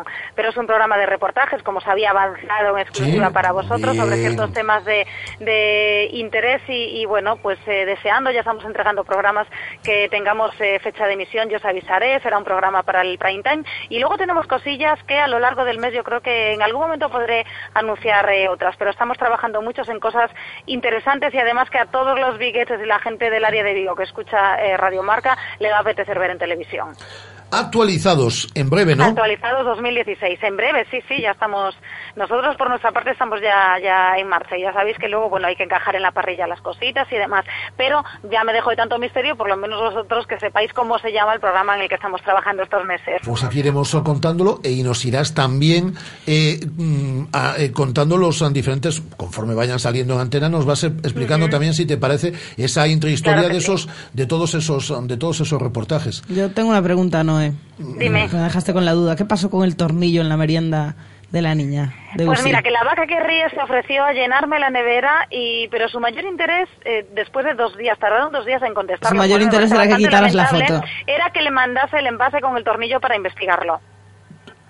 Pero bueno, esto ocurrió un viernes por la mañana, en redes sociales creo que le puse el viernes a mediodía aproximadamente, o el jueves por la noche, ya no recuerdo si fue el jueves a mediodía Claro, o el vamos a situar también a los y me oyentes. contestaron el lunes, sí, me encontré en un paquete de palitos de la vaca que ríe, de estos que mojas en el queso de la niña, Sí, sí. un tornillo donde estaban los palos. Un tornillo enorme. tornillo. Sí. Sí, lo puse en redes sociales, les envié un correo electrónico y bueno, me dio todo el fin de semana de por medio y luego me contestaron diciendo que tenían que investigar, pero lo que más le urgía, que no sé cuántos correos electrónicos recibí, eh, era que les enviase el, el, eh, paquete. Bueno, mm, responsables de asociaciones de consumidores me aconsejaron que antes de enviar la prueba primero se traten de depurar las responsabilidades siempre por parte de la empresa, porque una vez desaparece la prueba, bueno, pues ahí quedan las cosas, ¿no?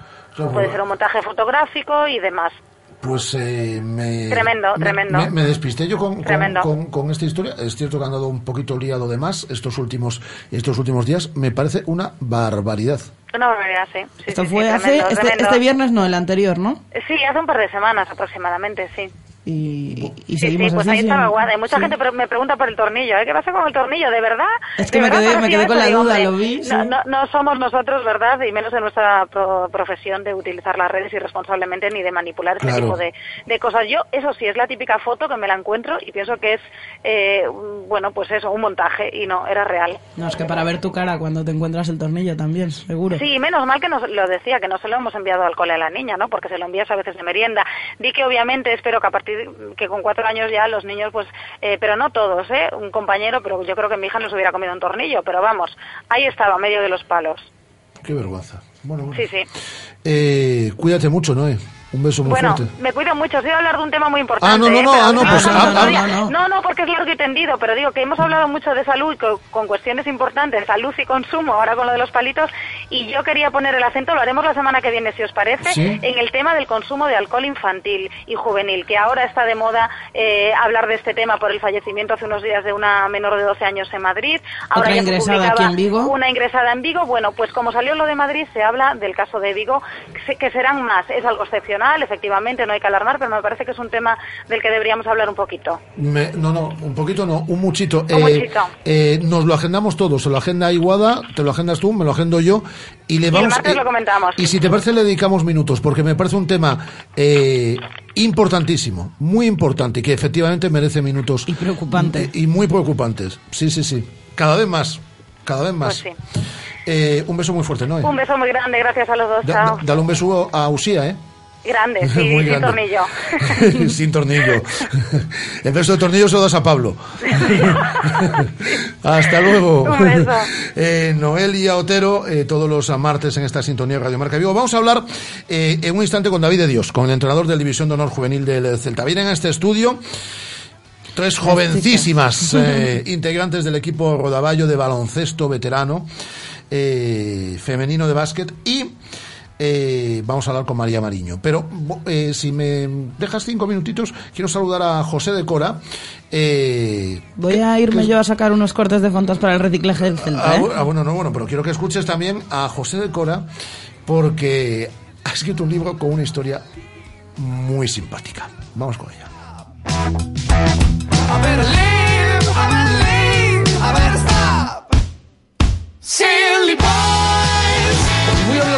Merece muy mucho la pena, El estornudo de la mariposa. Está editado por Edasa y está escrito por el escritor y periodista gallego lucense que todos conocéis bien, José de Cora. Hola José, ¿qué tal? Muy buenas. Hola, ¿qué tal? Muy bien. Bueno, y nos hablas de la historia de Juan Puyol, que es el espía que engañó a Hitler. Pues sí, es un- uno de los... eh, bueno, espía es una terminología que a lo mejor no le encaja del todo bien, porque en realidad él fue un artista de circo, fue una, una persona que en, en su vida, vamos, espió en el sentido en el sentido literal de la palabra, pero lo engañó eh, de tal manera que, que favoreció de una forma extraordinaria la, la finalización de la Segunda Guerra Mundial y la victoria de los aliados. Un gran actor. Es un gran actor, el, el grupo que formaba con su mujer y el equipo. Con Araceli González. Con Araceli González, con la, la gallega Araceli, pues es el que dio la. Vamos, que hizo posible esto. La prueba es que, bueno, no hay nadie comparable a ellos. Los habrá mejores o peores en el sentido de, de, de haber hecho otras eh, actuaciones eh, históricas en ese campo. Pero tal como lo hicieron, tal como actuaron ellos, son irrepetibles, son no hay se rompió el modelo una vez que, que lo usaron ellos, ¿no? Es que tanto él como, como su mujer acaban convenciendo a Hitler de que el desembarco de Normandía eh, ni iba a ser en Normandía ni iba a ser en esa fecha. sí, sí, es eh, sorprendente que, bueno, eso es un fruto de, de un trabajo anterior en el que ellos se ganaron la confianza de, de Hitler actuando de forma autónoma, es decir, no no en combinación con los aliados, sino ellos solos por su cuenta desde Lisboa, engañándoles absolutamente, haciéndoles creer que estaban en Londres, que tenían información valiosa, que jamás la tuvieron. Eh, con todo y eso, eh, Hitler estaba encantado con su con su hombre, eh, con su hombre en Londres, con su hombre en Londres que estaba en Lisboa. Y gracias a eso, al final, cuando ya lo reconocen los ingleses y los utilizan para para esta maniobra de engaño, pues logra logra que, que, que Hitler vaya por donde por donde él le va marcando el terreno, que es el paso de Calais, que todo va a suceder por el paso de Calais, cuando eso, cuando todos sabemos que, que estaba previsto en las playas de Normandía. Y todo eso lo haces con mucho sentido del humor en una novela de casi 450 páginas. Eh, los lectores nos divertimos y da la impresión, José, que tú te has divertido mucho escribiéndola también. Bueno, a mí es una, una historia que me intrigó desde, desde mucho antes porque eh, la conocía, la medio conocía, yo entrevisté a Araceli en, vida de ella, claro, y, y- pero me engañó, me, me mintió soberanamente sobre, sobre su papel, entonces... A ti te mintió, que- a ti te mintió también entonces. Sí, sí, bueno, es que engañando a imag- imagínate, pues a mí me podía mentir todo lo que le, todo lo que le dé la gana, ¿no? Eh, pero sí, no, no me, no me contó nada de, de la verdad de su historia, porque no quería en aquel momento, eh, digamos, salir a la palestra, ni que la reconociera la prensa, ni, ni, ni tener nada que ver con los, con los medios de comunicación. Su trabajo era mucho más interesante para ella, digamos. Pero bueno, me quedó la, la espina clavada y, y me la estoy desclavando. Eh, te la estás desclavando bien, además. Oye, ¿cuál es el momento, eh, José, en el cual eh, cambia radicalmente la vida de, de, de Juan Puyol? Hay dos, eh, para mi gusto, hay dos momentos estelares. Uno cuando se hacen novios en Burgos, eh, se conocen, Y entonces él, en, en esas tardes que pasan los novios hablándose de sus cosas, pues él, él, de las cosas que quiere hablar, le dice, mira, Adeli, mi ilusión en esta vida es acabar con Hitler, ¿qué te parece? Y ella, en vez de salir corriendo por la puerta diciendo, este hombre está loco como una cabra, pues dice, ah, pues a mí- yo también, yo voy contigo a donde, a donde me digas, ¿no? Ese es un momento muy culminante. Eh, otro, si, si me dejas de contarlo brevemente, Sí, claro. es cuando él dice, cuando lo contratan ya los alemanes, logra engañar a los alemanes diciéndole que él es un espía de- en condiciones, cuando ya te digo, no es, no es nada en absoluto. Cuando logra engañarle, dicen, ah, pues venga, ala, a Londres, a espiar, digamos, como diría Joaquín Prat, ¿no? Pues a jugar, a espiar.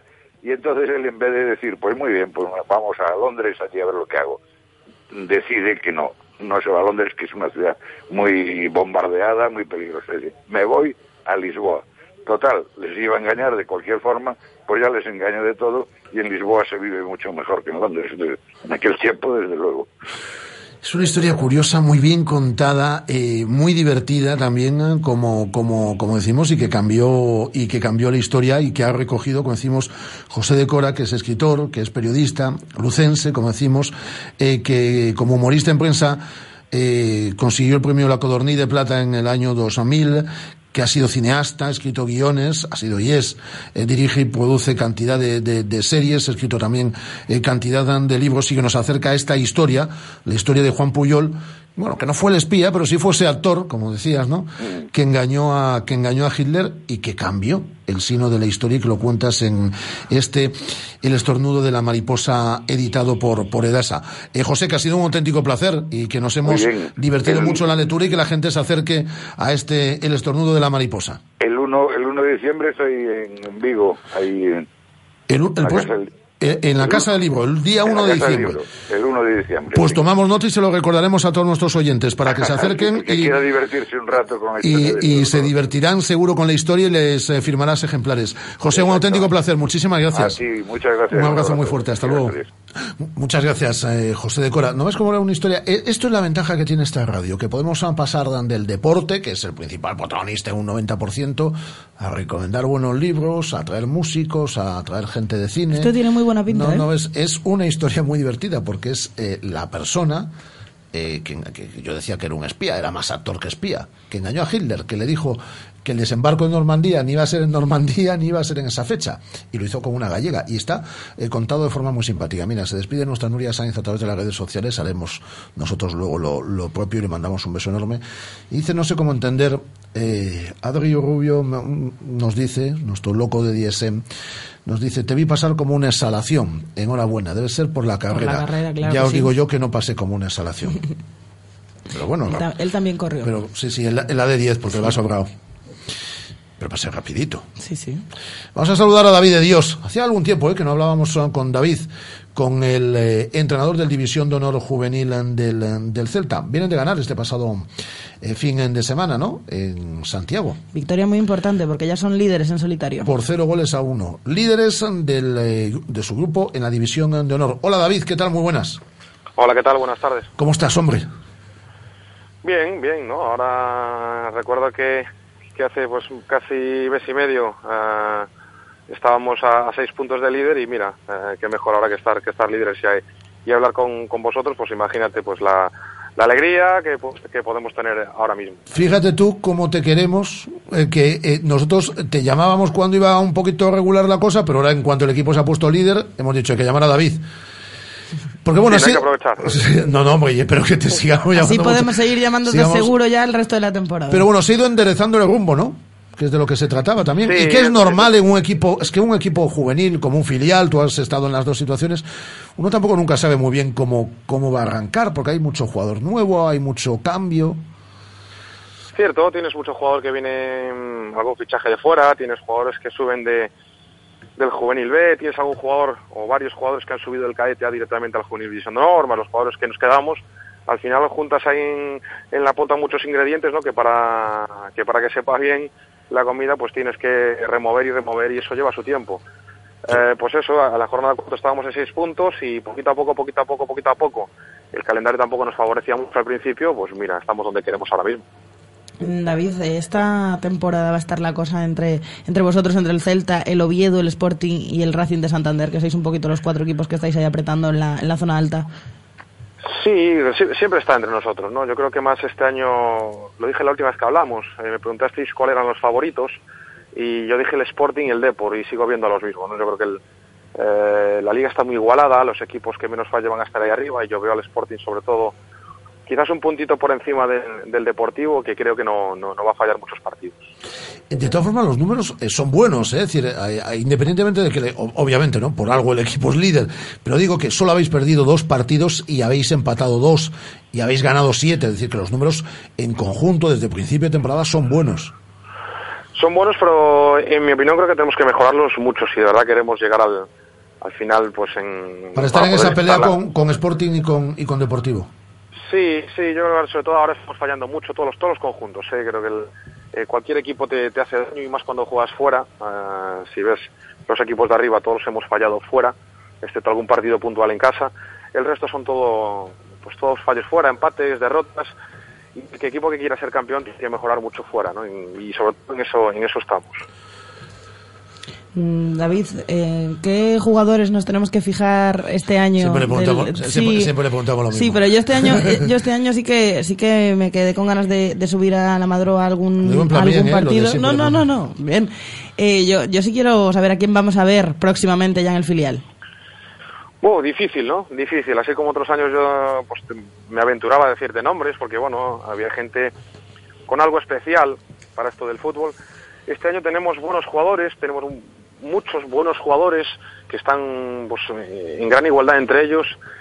Y no es fácil aventurarme y decir un nombre. Yo creo que tenemos, pues, mira, Ale- Rey, Pampín, eh, José Sobrido, eh, Juanma, eh, Pedro, eh, Martín, que desgraciadamente se acaba de romper el cruzado, eh, Martín Rafael, un chico que sube de cadete, o sea, tenemos muchos jugadores, ¿no? Pero va a ser difícil aventurarse y, acertar en qué jugadores podrán estar en el filial o primer equipo. Eh, ahora jugáis contra el pabellón, ¿no? Sí, pabellón en casa. En casa. Pabellón en casa. Sí, no es- Pues a... eh, sí, David. Sí, sí, sí. Ah, no, no, pensé que, se- pensé que se había cortado. Pues nada, eh, suerte, que sigáis haciéndolo también, que sigáis ahí de líderes, que se puedan mejorar esos aspectos que tú, que tú has, que tú has dicho que, que esa capacidad de mejora, que, y más en un equipo juvenil, ¿no? Que tiene, que tiene el equipo y que seguimos hablando. Un abrazo fuerte. Cuídate mucho, David. Muy bien, muchas gracias. David de Dios, el entrenador del División de Honor Juvenil del Celta, líderes en, en su grupo después de la jornada disputada este pasado fin de semana. Ahora vamos a contar una historia que yo tengo muchas ganas que traslademos a la antena de Radiomarca Vigo. Eh, ¿Te parece, Guada? Me parece una historia preciosa. Vamos a hablar con las componentes del equipo de baloncesto femenino veterano del eh, Rodaballo. Y están aquí en este estudio, así que las vamos a saludar ahora. Radio Marca. 15 años haciendo afición.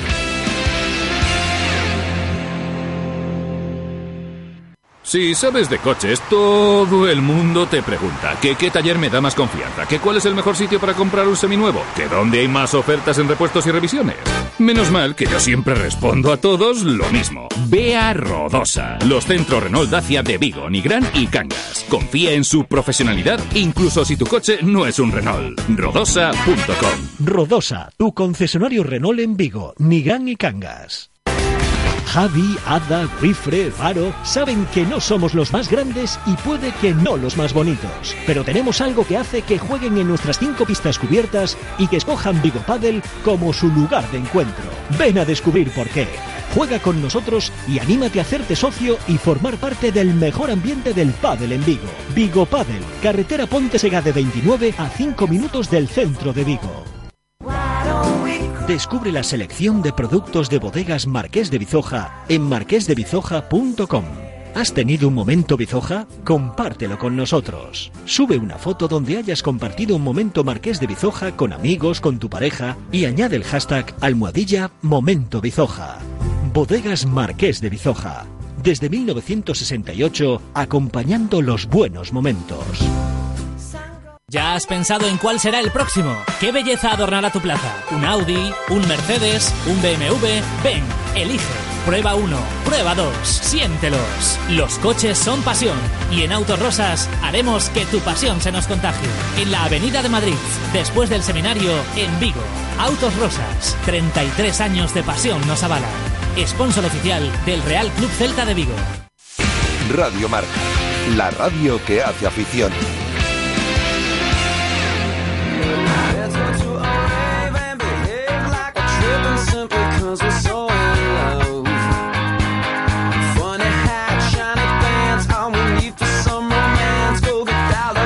Tras el eh, partido de veteranas celebrado con motivo de la trigésima edición de la Copa Galicia en septiembre de, este año, eh, nació un proyecto interesantísimo de baloncesto femenino, de mujeres, de mujeres con historia, que siguen jugando al baloncesto y que participan en la segunda división esta, esta temporada, Guada. Efectivamente, se reunieron, aquí hablábamos en su momento con, con Suso que fue quien las entrenó para ese partido, se reunieron para, para jugar ese bueno partido contra las de la zona contra las de la zona norte en el pabellón de Navia y a raíz de ese partido quisieron continuar con el proyecto. Entonces eh, fundaron eh, este equipo que pertenece al Club de Baloncesto Rodaballo, son un equipo femenino de veteranas y hoy nos acompañan en este estudio Sara Rocha. Hola Sara, ¿qué tal? Hola, ¿Cómo estás? hola, ¿qué tal?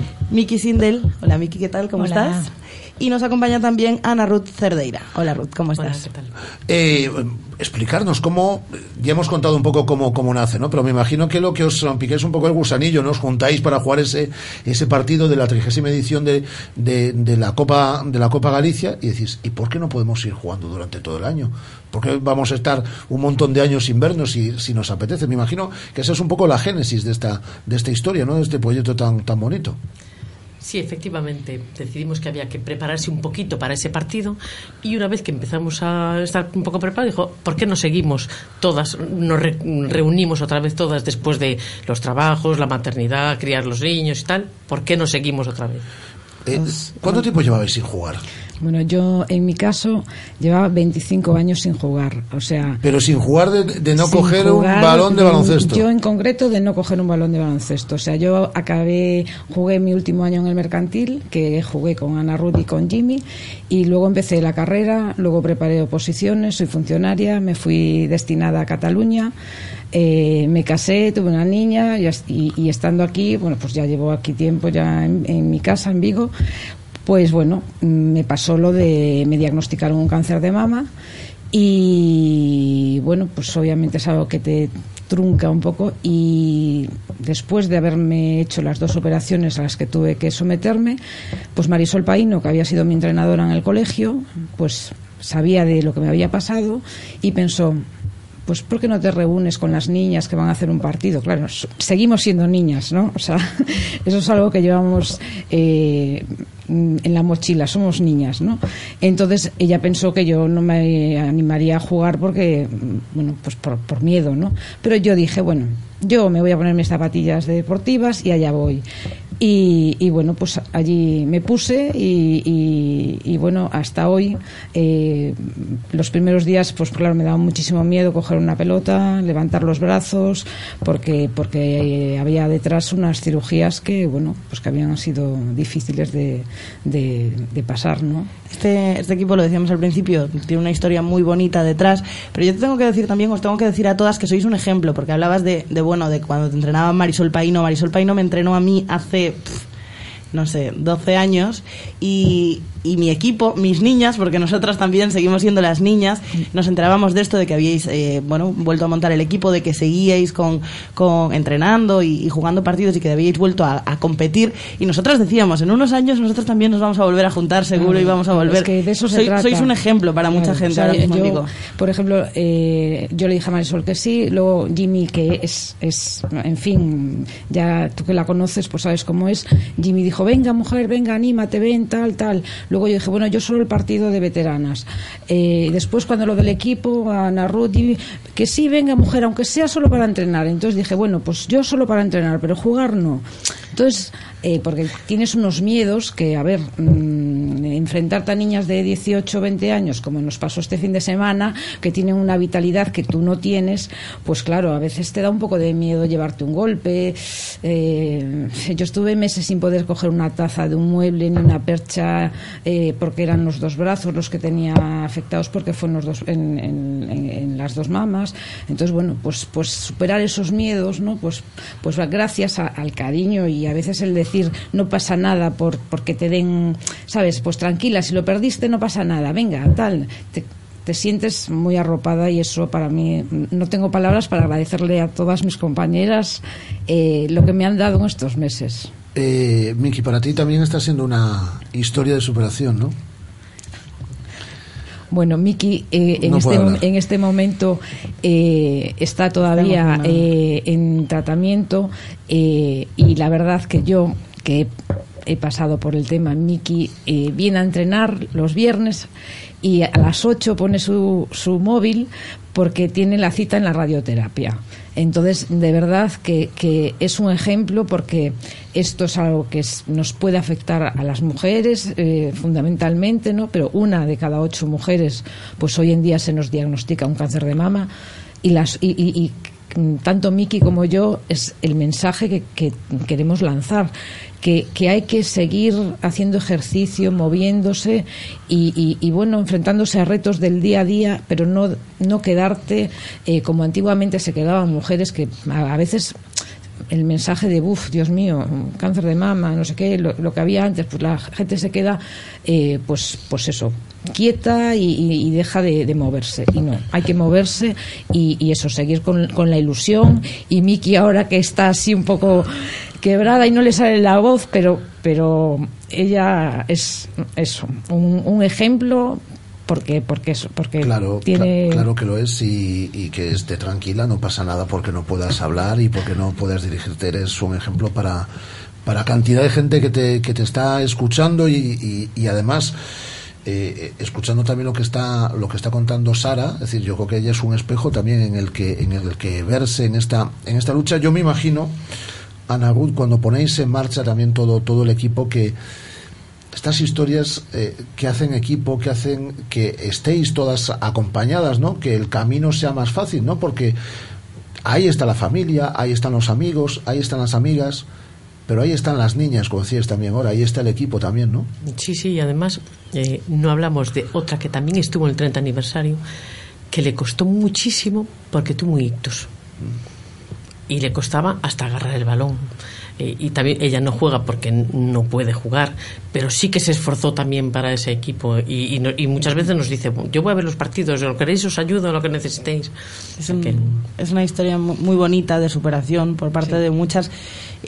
Yo, yo quería preguntaros, cuando decidís fundar este equipo, salir a competir en la segunda división, ahora estáis jugando partidos, nos lo decías tú antes, os estáis enfrentando a chicas de 18, 20 años, bueno, a las niñas que erais vosotras cuando dejasteis de jugar en aquel momento. ¿Qué pasa cuando salís a la pista y, os ve el equipo que tenéis delante? Bueno, la verdad es que es eh, curioso porque algunas veces eh, yo soy muy observadora, ¿no? Entonces, eh, por ejemplo, en Ayariz, pues la reacción fue. ¿Y ese es el equipo? extrañadas, y claro, pues sí, y, en Ayariz, claro, también estaban extrañadas porque podíamos ser sus madres, ¿no? Pero al mismo tiempo ves que hay como una admiración, como diciendo, ostras, pues Claro. se puede seguir jugando, ¿no? Que esa es la pena, que tenemos que salir en una segunda división a jugar porque no hay... eh, Una liga de veteranas. No hay una liga de veteranas. Yo eh, soy funcionaria y hay funcionarios en mi trabajo que juegan ligas de veteranos aquí en Vigo, ¿no?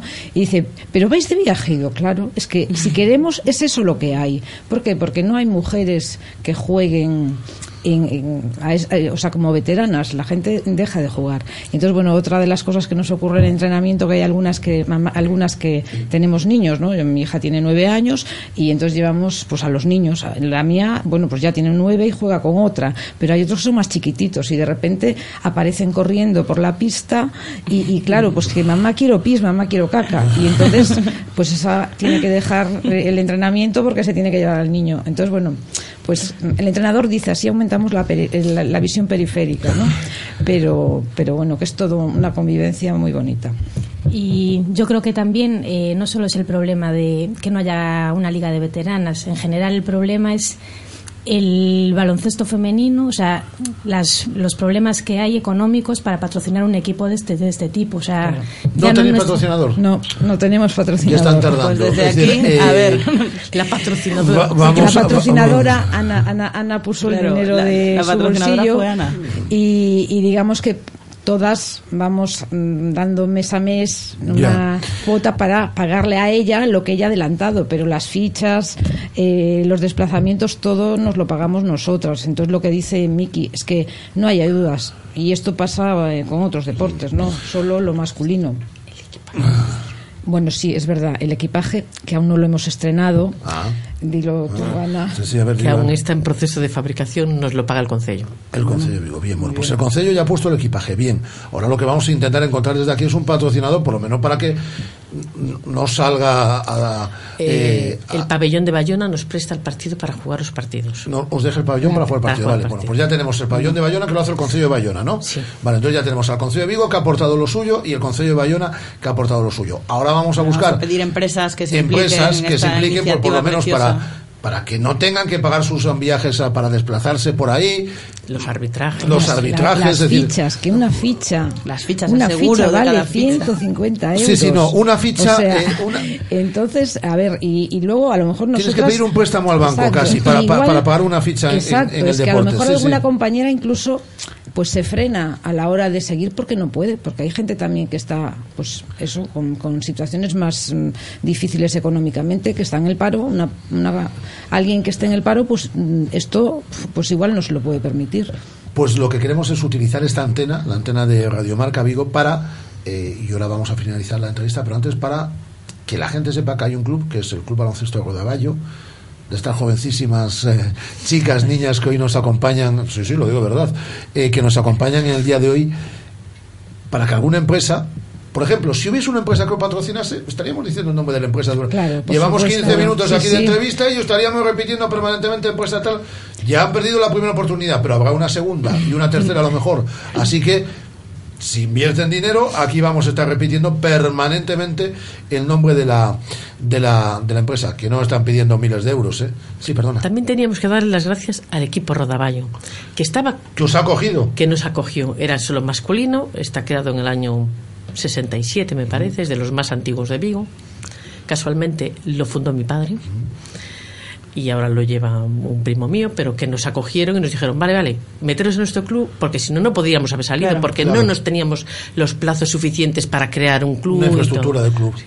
Pues mira, ya le estamos dando las gracias al Club Baloncesto Rodaballo, al Concello de Bayona, en la segunda que lo digo, ¿eh? ya la inversión que han hecho ya les sale, y al Concello de Vigo, que ya se lo diré yo aquí al alcalde cuando venga la próxima vez al estudio, estos ya están amortizando lo, lo, lo invertido. Tiempo resto tiempo están están tardando. Una última pregunta, Guada. y Sí, quería preguntaros, os, os entrena Paco Martínez, si no me equivoco, y que nos habléis también del equipo, de si todavía os falta gente, de si cuántas sois, que nos contéis un poquito. En este momento tenemos 13 fichas. Podemos tener hasta 15. Eh, no todas se pueden desplazar, no todas pueden jugar. Por ejemplo, este, el domingo pasado había una que trabajaba, con lo cual no puede jugar. Y este domingo volvemos a tenerla ahora y vuelve a trabajar, tampoco puede jugar. Entonces, otras, pues mm, por motivos de un trabajo, porque el niño está mal y no puede ir. En principio estamos yendo. Algún partido fuimos a las 12. Pero estamos entre 8 y 10, le estamos yendo a los partidos. Bueno, pues eh, si, os vamos, si no os importa, os vamos a seguir la pista durante la temporada. Me parece un proyecto súper ilusionante y súper apasionante, así que os iremos llamando. Yo, así que si invierte en la empresa, pues le seguiremos haciendo publicidad eh, durante el año. Eh, Miki, muchas gracias por venir.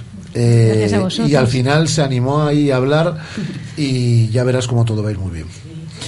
Eh, muchas gracias, Sara, por compartir también el, el testimonio y, por mm, trasladar tanta vida a, a la antena. Y muchas gracias por venir también, Ana Guto de Cerdeira, por apostar, por poner dinero de tu bolsillo para ese reencuentro de muchas jugadoras y con este ir participando y que tiemblen las de 18, las de 19 y las de Que llega el Rodaballo. de 20 años que llega, que llega el Rodaballo. Pues muchas gracias a vosotros por acordaros de nosotras. Pues eh, seguiremos llamándoos, de verdad. Muchísimas gracias a todas. Muchas gracias a vosotros. Buenas tardes. Radio Marca. 15 años haciendo afición.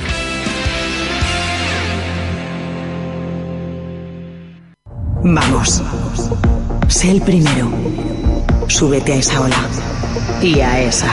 Adelante, mis valientes. Sé atrevido y descubrirás océanos a los que nunca nadie ha llegado. Nuevo BMW X1. Explora lo desconocido. Descúbrelo desde 28.550 euros financiando con BMW Bank hasta el 30 de noviembre en Celta Motor, carretera Camposancos 113, Vigo.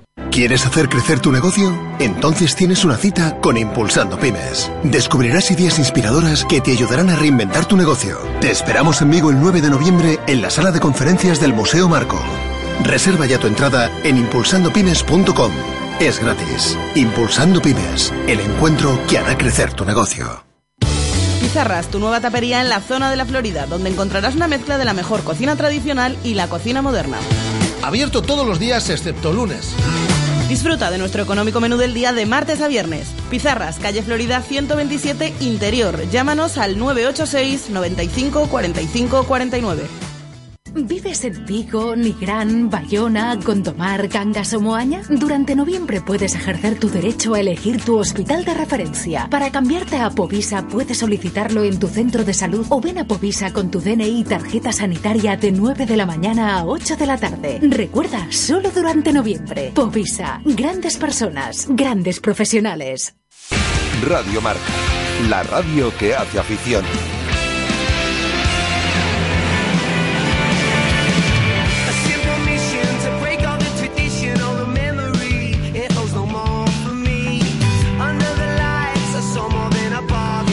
Aquí seguimos en la sintonía de Radio Marca Vigo. Vamos a hablar de Sengrima, vamos a hablar con nuestra María Mariño, que la llamamos muchas veces y la tenemos que seguir llamando muchas veces porque hace la cosa muy bien.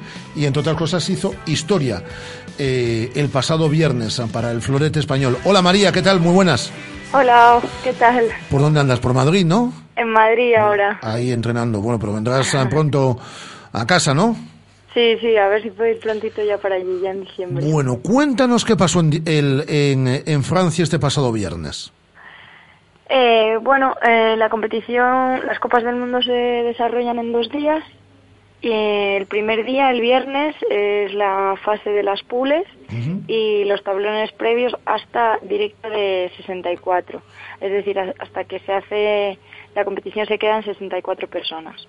Entonces, ese día eh, la verdad que tiré muy bien y en la fase de grupos, en la pool, gané todos mis asaltos. ¿Y este pleno? Sí, con buenos resultados. Entonces me permitió pasar con el número 3 ese día de la competición y pasar exenta a- al cuadro de 64. Porque los 16 primeros de las pules pasan directos al día siguiente. Y el sábado quería seguir Eh, haciendo quería seguir haciendo historia, ¿no? sí, y el sábado, bueno, eh, un final un poco amargo porque la verdad que, bueno, tenía un asalto contra una japonesa para entrar en 32 y tiré, estaba tirando muy bien, fui todo el encuentro por delante y bastante tranquila y al los, los asaltos son a 15 tocados y al llegar al 14-10 a favor mío, bloqueo mental y, y perdí, perdí 15-14. Contra Sumire Suji, ¿no? Sí, Eh, pero bueno, conseguiste el eh, mejor resultado en, eh, para ti, ¿no? En, en una prueba de Copa del Mundo. Fuiste 37 al final. sí, sí, el puesto final fue de 37. Fue más María, o sea, es un, es un puesto espectacular, es un resultado tremendo Sí. para ti, pero fue un poquito más el, el bajón de, de, bueno, de hacerlo Claro. también el viernes, de bordarlo, de hacer historia y, y de luego esperar un poquito más del sábado, ¿no? Sí, o sea, yo no, no puedo estar disgustada con el resultado porque es un buen resultado al final, pero se queda muy mal sabor de boca porque realmente podía, podía haber pasado al cuadro de 32. Lo tenía y, y- y se me fue. Me gusta escucharte porque eh, noto que vale, que sí, que estás contenta, ha sido tu mejor resultado, pero que a su vez estás un poco fastidiada porque Bastante. Eres crítica contigo. esta- estaba intentando ser generoso. Eh, se te nota eh, eso, bastante fastidiada. Eh, y eso es bueno, eso es muy bueno. Eso es caña para el más, siguiente ¿no? campeonato. No, porque eso es porque sabes que puedes, Sí. eh, que puedes conseguir más. Sí, yo creo que eso también es importante, tener buenos resultados porque también te, te reconocen a ti misma que puedes estar ahí y que tienes que luchar por cosas siempre más. Entonces, está bien, está bien. Da rabia, pero está bien. Este, este año empiezas a preparar ya Tokio, te has quedado dos veces a, a las puertas de, de los Juegos y la cosa va bien, María. Sí, sí, sí, sí.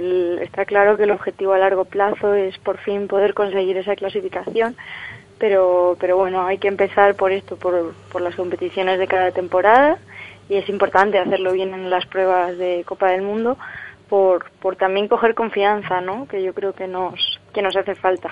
Pero ya con una japonesa, estas, vamos, van como un tiro, ¿no? Porque para los, para los Juegos de Tokio, estas quieren estar todas eh, eh, ocupando los tres puestos del podio, ¿no? Sí, la verdad que ahora mismo se están se está fortaleciendo bastante el equipo japonés. Yo creo que están invirtiendo mucho en ellas y, y se nota, lo están haciendo bien y, y están siendo bastante duras las las contrincantes japonesas. ¿Cuál es la próxima prueba que tienes, María? pues bueno, ahora tengo un ranking nacional en Barcelona, el este fin de semana no, el siguiente, y luego ya la siguiente es Grand Prix en Turín. Muy bien. Pues somos la radio que más habla de esgrima, ¿eh? que lo sepas. Sí, sí, sí, sí, Así- siempre agradecida, me encanta. Así que eh, os volveremos a convocar estas navidades como hicimos el... Mira, Irene ya está aquí, ya se ha venido para aquí.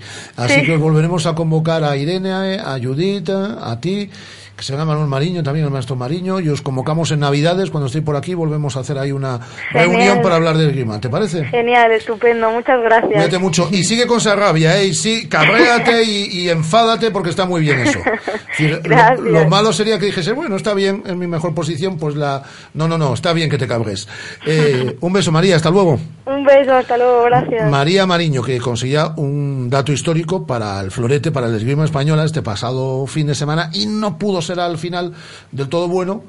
Y bueno, pero está bien. Eh, vamos a reciclar la actualidad del eh, Celta. ¿Qué ha pasado en el entrenamiento de esta mañana? Pues un entrenamiento con 17 jugadores. Todavía no, has, no ha entrenado con el equipo Gustavo Cabral, que sí que llega. 17 porque hay jugadores del filial, ¿no? 17 porque hay jugadores del filial. Eh, todavía no ha entrenado Gustavo Cabral, que sí que llega hoy a Vigo y mañana ya va a entrenar con, con el equipo. Los jugadores que están entrenando del filial son Iván Villar, Bryce Méndez y Borja Iglesias, además de Pape. Mañana tendremos convocatoria para ese Memorial Quinocho. Orellana, que tenemos información en el parte médico sobre él, sigue entrenando de manera individual con Chile. Eh, a ver si llega a jugar ese segundo partido clasificatorio para el Mundial en el que Chile se va a enfrentar a Uruguay el próximo martes, día 15. Y hoy se ha pasado por sala de prensa en Amadroa Andreu Fontás, que valoraba positivamente el parón y que está contento eh, tras la lesión. Hay que afrontar los, eh, los parones con, con, esta, con esta visión ¿no? positiva siempre, siempre buscar lo, lo positivo, una semana de, de trabajo y de, de entreno fuerte, mañana un partido y luego también un, un merecido descanso para desconectar y volver a tope para preparar el partido de Leibar. Recuperado tras casi un año sin, sin jugar, de- disputó los dos últimos partidos del Celta y estas son sus sensaciones. Pues de tanto tiempo poder jugar do- dos partidos así para mí ha sido importantísimo. Eh, estoy, estoy muy, muy contento y, y muy bien de, de confianza y, de todo, la verdad que sí. ¿Algo más, Guada?